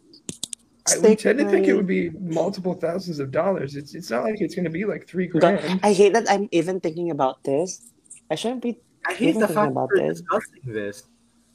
This is going to be on Spotify so... tomorrow. How am I going to explain this to my Spotify listeners? That we spent like ten minutes discussing necrophilia, right? How am I going to explain this to anyone? I, I, I have something that is weirder than this, but less tab, more taboo, less taboo. I'm not, I'm not sure. Okay, um, what is it, Jason? Let, let's cut the necrophilia thing out. Okay, go. Uh, bug chasers, people that want to get infected with diseases and then infect other people with diseases. Oh God, uh, that's uh, that's evil, though. It's a thing. It's a, it's yeah, that's a like, that, that's unpleasantly like popular thing. Well, like you want generally, to get sick, then I decide to make Coco sick on purpose. That that's that's not like no no no no pal. Like like if you're sick, I want me to get sick by contracting it from you. Yes. But no, but then Jason said that he want I want to infect other people also. That's what other people do with that. Typically, they what want do you to, call that? Bug chasers.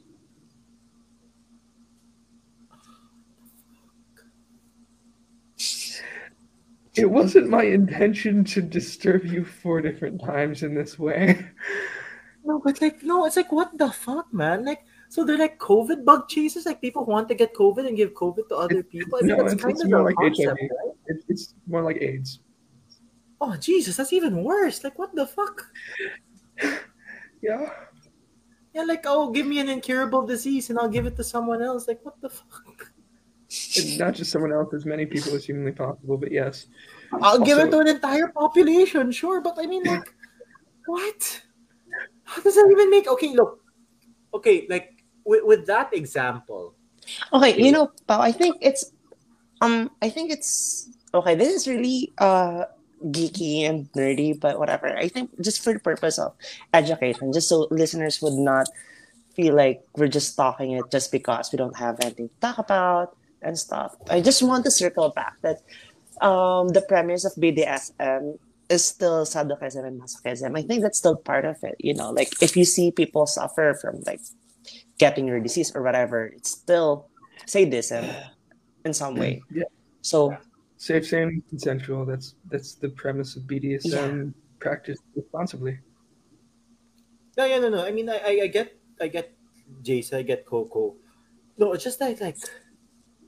It's just difficult for me to wrap my head around it because, you know, okay, fine. You know how I couldn't understand, let's say, the burning, the, the cutting from blood, I guess. Um, yeah, sure. That stuff. Um, those all make sense versus the bug chasers, in my opinion. So you see, when yeah. you pass an incurable disease to someone, and you see them suffer, it gives you, like, I'm not defending them, okay? Yeah, no, I know, um, I know you're not. It's okay. No you, it gives you this, like, God complex kind of thing, kind of deal that makes you think, oh, this person is suffering because of me, I'm very powerful, like, it's, I know it's crazy to think about it, that way, but that's the most logical like reasoning I can think of for why people as to why people like that. or would might be into that? Jason, I don't know. What do you think? And I'm sorry, did you just ask me for something worse than that? Yeah. Like, might as well no. bring up Pandora's box, man. Like, no, let's just no, open no. the I don't think I can do one. Some people want to get eaten by other people. Murdered and by other people. Oh my God. No. I know about that. God, no. there, there was this guy. Yeah. I can't remember what race, what country this was. Is it the Dick Taco guy? Yeah, the one who put it on Craigslist. Then he's like, yeah, go ahead, eat me, cut me up, and cook me. And he couldn't huh? cook the penis. Yeah. Yep. Yeah, I've heard of that. So, yeah. Yes. And the, the guy that chopped off his dick and made tacos out of it and served it to yeah. his friends. Yeah. That guy. Oh. Yeah. Wow. I cannot okay. believe I actually mm-hmm. said something that I know about it in this kind of episode. Okay, I'm just waiting for this whole conversation to be over. Yeah, okay. So let's, let's stop the whole... Because here's the thing. Yeah. We started out with, like, the fun part of it. We're like, oh, yeah, exercisation, poop, burning yeah. yourself. Yeah, fun. Then we're going when you think about these things, Sky doesn't sound so bad. Yeah, not at all, no. Exactly. Even speaking of stuff, your urethra, yeah, sure. Stick up a whole wine bottle on it if you want. Yeah, yeah, not bad. Um, okay, so let us circle back because I don't want all my viewers to be traumatized. But okay, so here's what I want to really talk about in this part of the episode: um, doms and subs, right? I know we kind of touched base on that earlier, but here's my first question because, like, I want this to be more about me asking questions that may sound silly, but it helps people understand more about the relationship behind it. Because, of course, you know, like, when you experience it and when you know about it, like, the level of you and Coco know about it, uh, you know, these will sound like very silly questions, right? But if you're a noob or if someone who really doesn't understand it at all, these are probably, like, the first questions that they ask, right? So the first one is, is it possible to have a dom and sub relationship with zero sex involved? Yeah. Yeah. Like, for example, um, let's say you go to Coco and Coco be like, okay, you clean my house, like something like that. Like, yeah. Is that an example of that? Yeah, that's, that's totally normal. That's that's a completely normal thing. Um, there's a lot of relationships that are like that, actually. So when you say that there are a lot of relationships like that, do you mean like normal relationships wherein, let's say, the what, wife takes care of the husband, something like that? Uh, clarify what you mean by normal.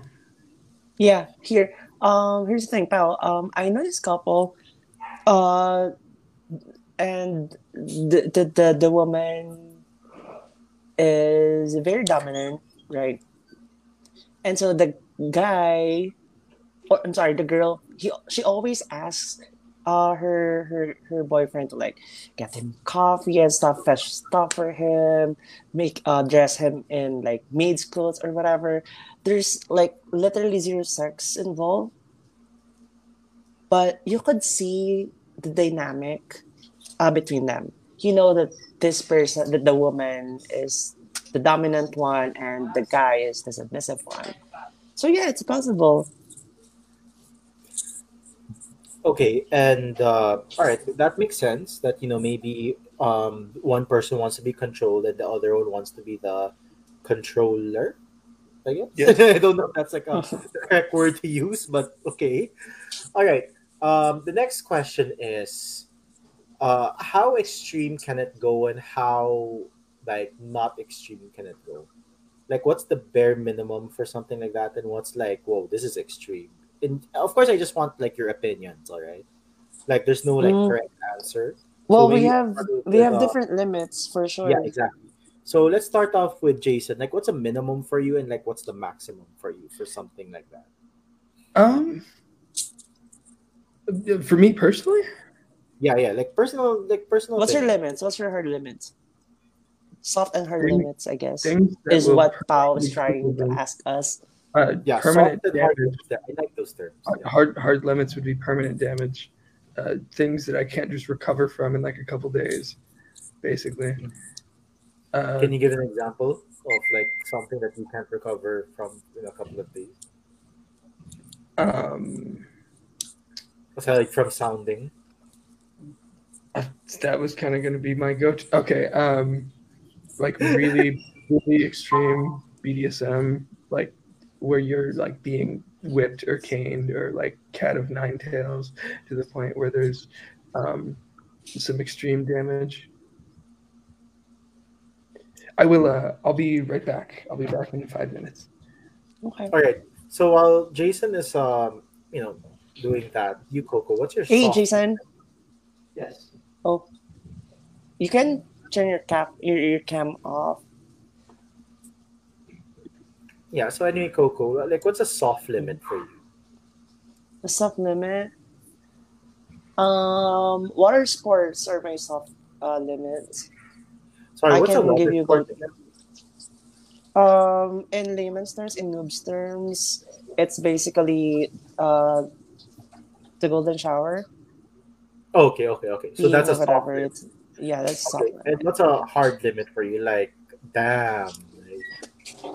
Um, probably anything that has to do with asphyxiation. So breath play is my hard limit. I just, I'm just afraid. I'm, I'm scared that I might accidentally kill someone.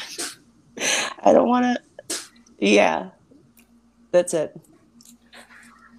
So, like, what is the? Okay, if it's okay for you to answer this, uh, what is the toughest thing you've done in a B D S M role? Like, what is the thing that you did? You're like, whoa, this is like extreme levels. Uh, to me, it's. Uh, I really struggle when the client asks for me to submit to them. See, I'm not Versa. Um, I'm straight top and dominant. Okay. So if I get clients that wants me or that want me to be to bottom for them or to submit to them, it's where I really struggle. So is bottoming like a, a like a solid no from your part? Like you would never do it? Not really, never. I mean, if the price is right, diba? I would even do a dead body guy for twenty thousand dollars. You'd even do what? I'd even do a dead body guy for twenty thousand dollars. Okay, anyway, but that was it. Um, it's a struggle for me to to submit. Okay, I think that's a that's a that's a mm-hmm. fair one. But while mm-hmm. golden showers, like, did you ever experience the one receiving it, or you're the one giving it? Yeah, I've I've done both. It's it's cool. It's a soft limit. It's the it's the kind of activity na that would indicate, oh, this person's this person might be really into the extremes. That's like an indicator for me. Yeah, that that's kind of weird for me. Like peeing on someone or getting peed on. That's kind of. I've done I've done that several times. It's it's okay. It's not it doesn't it does not do anything for me, like sexually. Yeah. But yeah, you're right. That's that's a sign saying that someone may like something um you know, way more than that. Mm-hmm. It's uh, like the gate. Yeah, it's a gate, exactly. It's like it's like the toll fee you pay to, to open. Uh, it's like N L E X. Oh, okay. Exactly. You want to trespass. N L E X, N L E X. Yeah, exactly. Yeah, but wow. Um, can I ask you? But, uh, what, was the, what is the wildest request that you got that you said no to? Um. Well. I haven't had, I haven't said no to anything, to and to, to to previous requests so far. But I've never done this cat thing twice. Mm-hmm. I haven't done it again, Once, yeah. despite getting requests and clients. Okay. So I guess that's the wildest thing you, you've done that you said. Yeah, no. yeah, I would say so. Yeah. But you know, okay, I've yeah. never, I've really, need, I always need the money. So if there's like an extreme, extreme request from a person, I would, I would say yes. I would want to say yes. Um. um oh, um, are you what okay? happened? I'm, I had to get food that was downstairs. Oh, okay. Wow, that was quick. Good for you. It's not my food. I haven't eaten anything today yet. Well, because you're in a water it's... diet, right? No, I wouldn't really call it a diet. Fasting is not a diet. It's more me connecting to my um, spiritual roots, practicing my spiritual spirituality, that kind of thing. So it's not as much as it's it's it's not so much as losing weight as it is practicing spirituality. Like meditative fasting for forty days, but not that long. Mm-hmm. Like yeah, I'll do thirteen though. Nice. I think it's just time I cleanse my my gut. I think. Take I take um, probiotics. Like uh, yeah, I'll do that. Thank you. Like, like a Yakult. Um, yeah. All right. So Jason. So, yes. So what is like the wildest um fetish that you've done? Um, I kind of try to stay in my lane, pretty much. Uh, face sitting. Uh, mm-hmm. So you haven't done anything wilder than that? Um, not not specifically. I mean, I, I like what I like, and outside of people paying me for things, I I don't really venture out into the more exploratory part of the world. I mean, I, I'm simple. I just want some attractive Asian woman to sit on my face and suffocate me between her ass cheeks. Imagine though, like if you like farts and stuff, so you tell her to fart on you, like, oh man. Yeah, pretty much. Yeah. Wow. Shit. Okay, so um, yeah. So I'm curious though, have you guys ever met someone who? Okay, so like you, you mentioned that you personally haven't done anything wild. But have you ever met a girl who wanted to do something wild with you, and you're just like, nah, I, that's something I'm not willing to do?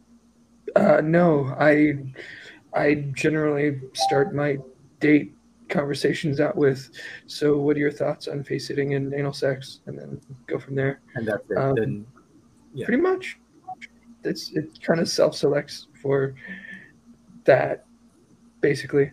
Um, and I think that's the way to do it. Yeah. You find out what you like, and you search for your preference. So I'm wondering, guys, um, would you say it's difficult for to be in a relationship with someone who isn't willing to do something like that, like any of your fetishes?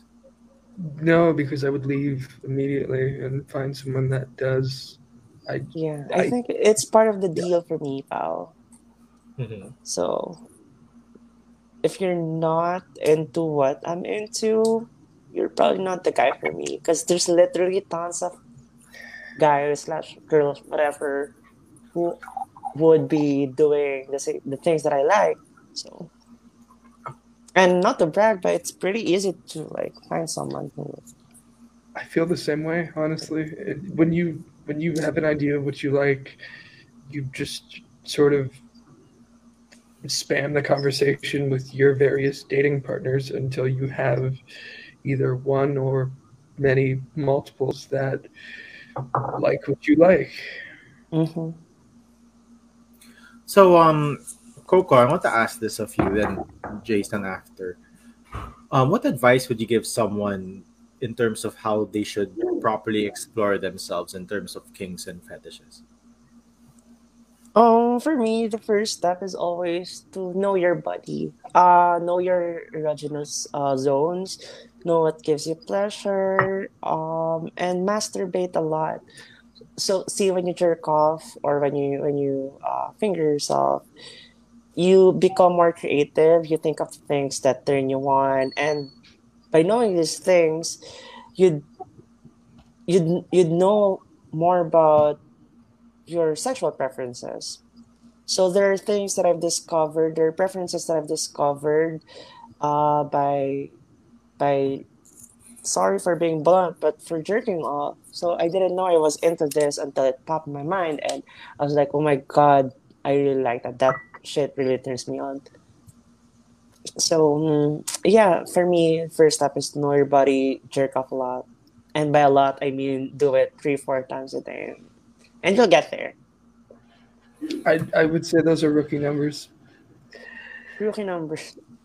Okay, well, I don't want to compare. Wow. Um, can I just this say before we get to Jason, to our viewers who can see this, you may think this is Coke, but actually this is wine. Uh, and I should, had, I should I should join you. Glasses. You should, because this is my third bottle already. Oh my God. Hold, hold on. Let me give me a second here. I kind of finished one bottle after the sounding part. Like, my God. And now it's just continuously. Yeah, yeah it's just like, yeah, pouring. You know what? Fuck it. I'm going to sleep well tonight. Uh, oh, wow. We just finished the... That's Ginto, right? Wow. You know what? I think you, Coco, and you, Coco, and I, we should all just drink one time. We should all just drink and see what's going to happen. A K A that's just going to be me either really hungry or just sleeping on the couch. Okay, well let's Neither. Set, let's let's let's plan that after my fast. Let's plan that after oh, like yeah. things are a bit better and stuff.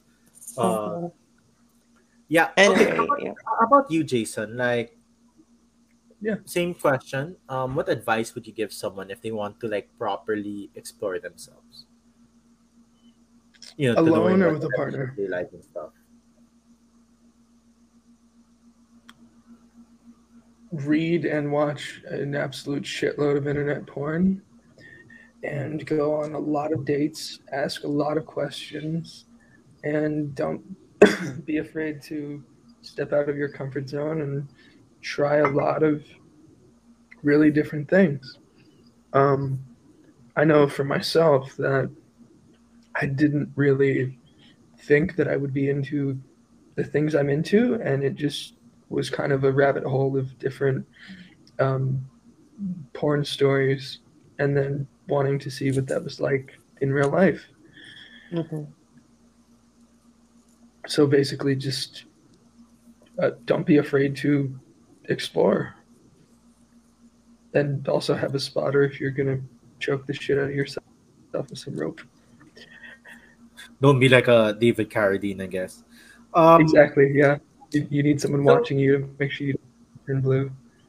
Oh, but so, hey, um, after all yeah, the experimentations and like, you know, trying to figure out what you want, if at the end of the day you discover that you're really not into that shit, you're like really vanilla, that's fine. There's nothing wrong with that. Vanilla is yeah. vanilla. It's not kinky. It's, you know, it's it's not what they would say or call naughty, but it's fine. It's totally cool.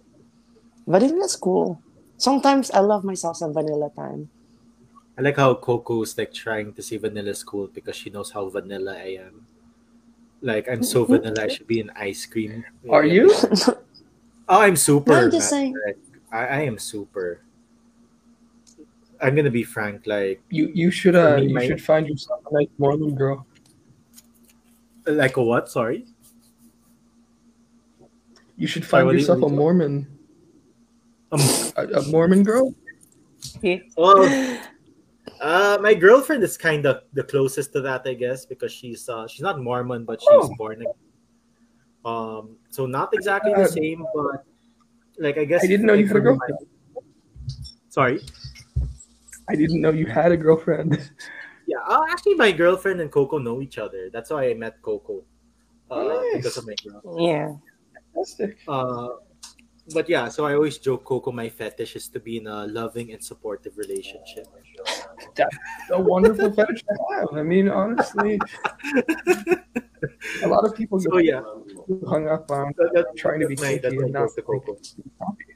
So can I ask you guys, though, um, for both Coco and Jason, you guys both mentioned that people should watch porn in terms mm-hmm. of trying to explore their kinks and stuff. But I know this may be like an out-of-left-field kind of question or stuff. But do you think that porn viewership should have, let's say, a minimum age? Like, you should be at least eighteen to watch it, like twenty. Because, I mean, you know, um, because right now, right? I mean, technically, Pao, all, all uh, adult sites have that, but it's not being followed. Yeah, I know it's not no, being followed at all, but it's more like, what do you guys believe? Because what, what is sexual education like in this country? I had a very sexual, very early sexual awakening, so mm, I don't have a problem with that. Like, if so, so like, age. How are people taught about sex here? No, I'm I'm really asking, like, how how are people mm-hmm. educated about sex here? Like, do you you see, I had a very different um sex education than most yeah. Filipino uh, people. So my aunt. I uh, used to have gentlemen's uh, clubs before. So they're like uh, literal prostitutes dancing, you know, exotic dancers and all, um, escorts working for her. And sometimes I would visit the club. And other times when I would go to school, the girls were just coming Uh, or stopping by at our house to pick something up, you know, or do post-shift uh, huddles or whatever, whatever they do. And um, yeah, I I think that whole uh, setup kind of desensitized me with like the entirety of sex uh, and sex work. I thought it was normal. Um, it was, there was nothing wrong with it. And um, I guess what I'm trying to say to say is that I was exposed very early to like, to sex. And I really appreciated that because I knew what I wanted earlier. Um... What else? I did not have to struggle figuring out my sexuality because of my exposure. I knew that I wasn't very much into women and all that. So I think, I think that's it. How how did you learn about sex? How about we start off with uh, Jason before me? Huh? Um. Well, my parents were very open about sex. Um, good. I, I was, well, I always wanted to be a nurse, and so I, I read the medical textbooks really, really young, mm-hmm. and so it, it wasn't like this huge, crazy mystery to me, and I, mainly, I just wanted to leave America and find some generally nice Asian country and not ever leave, and, uh, I mean, I feel like I mostly learned through medical textbooks and finding random girls on the internet or college to have sex with. And they were all not really the best in America, honestly. I mean, they were kind of bland and vanilla to me. And then I moved to the Philippines, and it's, it's much easier to find people that are open-minded and kind, and um, it's it's sort of weird. Like when you're a white guy in America, there's a million of you, but when you're a white guy in the Philippines, there's like forty of you, and that's it, pretty much. Um, yeah, like uh, I kind of like you know, Jason. Uh, I was saying this to Coco that when I travel abroad, I usually. I I I have more friends who are foreign compared to like locals, mm-hmm. uh, in general. Like I have more friends living abroad than I have friends here, and so when I go abroad, I kind of get what you're trying to say with that, uh, with that statement, right? Like when you're foreign to a particular country, it's kind of unique. Right? It's easier for you to hook up, is what you're trying to yeah. say. What yes. exactly hook up? Yeah, yeah no, in a way. No, that's exactly what I'm trying to say. Yeah, let's, let's not complicate things. Let's just keep them simple. Mm-hmm. Um, it's incredibly easy contact here. Like, yeah, but generally, um, how I learned about um, sex was uh, because I studied in a Catholic school for high school, so we had a science teacher who explained everything that, you know, these are the women's, um, what do you call that? Uh, women's reproduction anatomy. Um, When a man and a woman have sex, this is what happens. Yeah, go ahead, sorry. No. Oh, anyway, yeah, sorry. Go on, pal. So that's how they explain it. But they never really explain, like, they never really said that, oh, you know, if you have sex, aside from, you know, let's say having an unwanted pregnancy or whatever, you could get these kinds of diseases or whatever. They never really explained that. And I was, I think, second or you, probably second year high school, and they had that sex talk. But it was Actually, more in... Um, I went to a Christian high school, so no. Okay, but for uh, for me, it was second year. Then in college, though, that's where I really got every um, answer I needed. So I had this class called Genders Class in my university. And aside from explaining gender, they also... Yeah, mm-hmm. kind of like gender studies. Um, but we called it gender... What did we call it? Something gender, I forgot. But anyway, um, aside from explaining gender, right, whether you're gay, straight, bi, whatever, they also explained about sex. I had an excellent prof where he would explain about, oh, you know, with sex, you experience this, you have this kind of satisfaction. Um, having sex feels better than masturbating because of whatever, whatever. Then he'd also explain, but, you know, if you have unprotected sex, you can get whatever, whatever. So I guess in college, that's where I really got the talk that I needed. And that's where I really learned most about it. The general my education. Ex- my exposure in... in that particular field of sex was more practical. Um, so like I said, my my aunt had these gloves, right? And I recall very vividly one day um, I woke up because one of like the models uh, was crying and was crying. She said, "Yeah, she was crying," and I I I remember her said. Um, She contracted a disease, uh, a disease from a from a customer or whatever, and that's how I kind of knew that having you know unprotected unprotected sex might give you like S T Ds or whatever. I didn't have the thought really. I just had to live and grew up in the house where I grew up, and it gave me all the information I needed. I mean, when it came to um, diseases like that, especially. Um, H I V and AIDS. I got mine from movies like Philadelphia. Mm. Um, well, Philadelphia was the first one that I remember w- when I was watching because I was a kid and I was watching H B O. And I was like, oh, it's Denzel Washington and Tom Hanks. This must be good.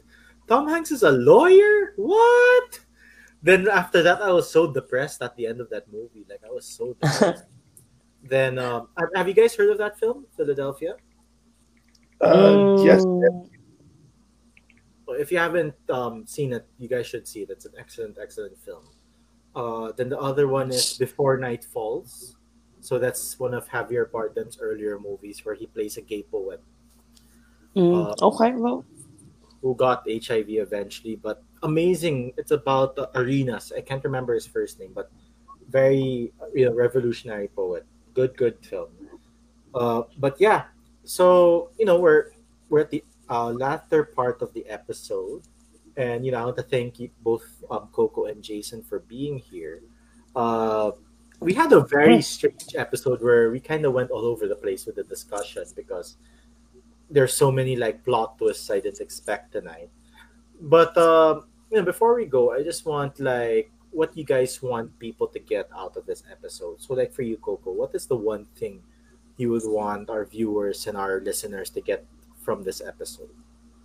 Um, I think if uh, if the whole B D S M thing is not your thing, it's cool, it's fine.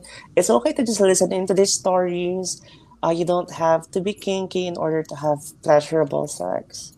You know, you do you. Okay, um, how about you, Jason? Um... Well, I think the most important thing is to explore safely and responsibly.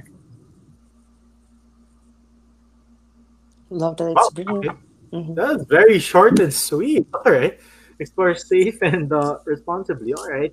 Well, um, that was the episode. I'd like to thank um, Coco and Jason for being here again. Before I let you guys do your plugins, I just have to thank our sponsors. So thank you again to Mask and More Manila, uh, Derm Nature, and Swagat Indian Cuisine. So, Coco, why don't you drop your plugins uh, first? Mm, let's see. I don't have any. Yeah, well, plugins. Just my Dollargram channel. If you guys want to buy custom content from me, you know what to do. Just hit me up. Uh, what else? I don't have upcoming podcasts. Um, but but their sexual wellness brand um might launch very soon, so I'll keep you guys updated with that one. Um, and if you have any questions about, uh, or if you want me to guest in your podcast or shows or whatever, or have writing commissions for me, just let me know, inbox me or whatever. It's at cocoehe at gmail dot com. Cool. Well, thank you, Coco. And you look stunning in your red dress. It's uh, just a top. Oh, I'm not wearing any bottoms. My bad. Okay. Um, how about you, Jason? What are your plugins? Like, if people want some omarashi and stuff like that. Uh, at jharley underscore writes on Twitter. That is my handle. That is my plugin, essentially. Wow, that is your only social media? Just Twitter? Uh, well, I mean, I'm also uh, eleven twenty-four on omarashi dot org, but yeah, pretty much. Wow, you're like the, you're my first ever guest who only uses Twitter for like public stuff. Like, I mean, that's cool. Don't get me wrong. I still have a Twitter. I, I haven't it, tweeted it. And, I mean, I haven't I, tweeted I, in like I'm happy years, to take but, suggestions, but I mean, yeah, that's where I get yeah, most of my cool. writing. All right. Well, thank you again to Coco. Thank you again for Jason for being here. Eclat will be back next week. We will have uh, Mateo Bayot. Uh, we'll have a fun discussion with him. But until then, take care, everyone. And yeah, good night. Thanks, everyone. Bye. Good night, everybody.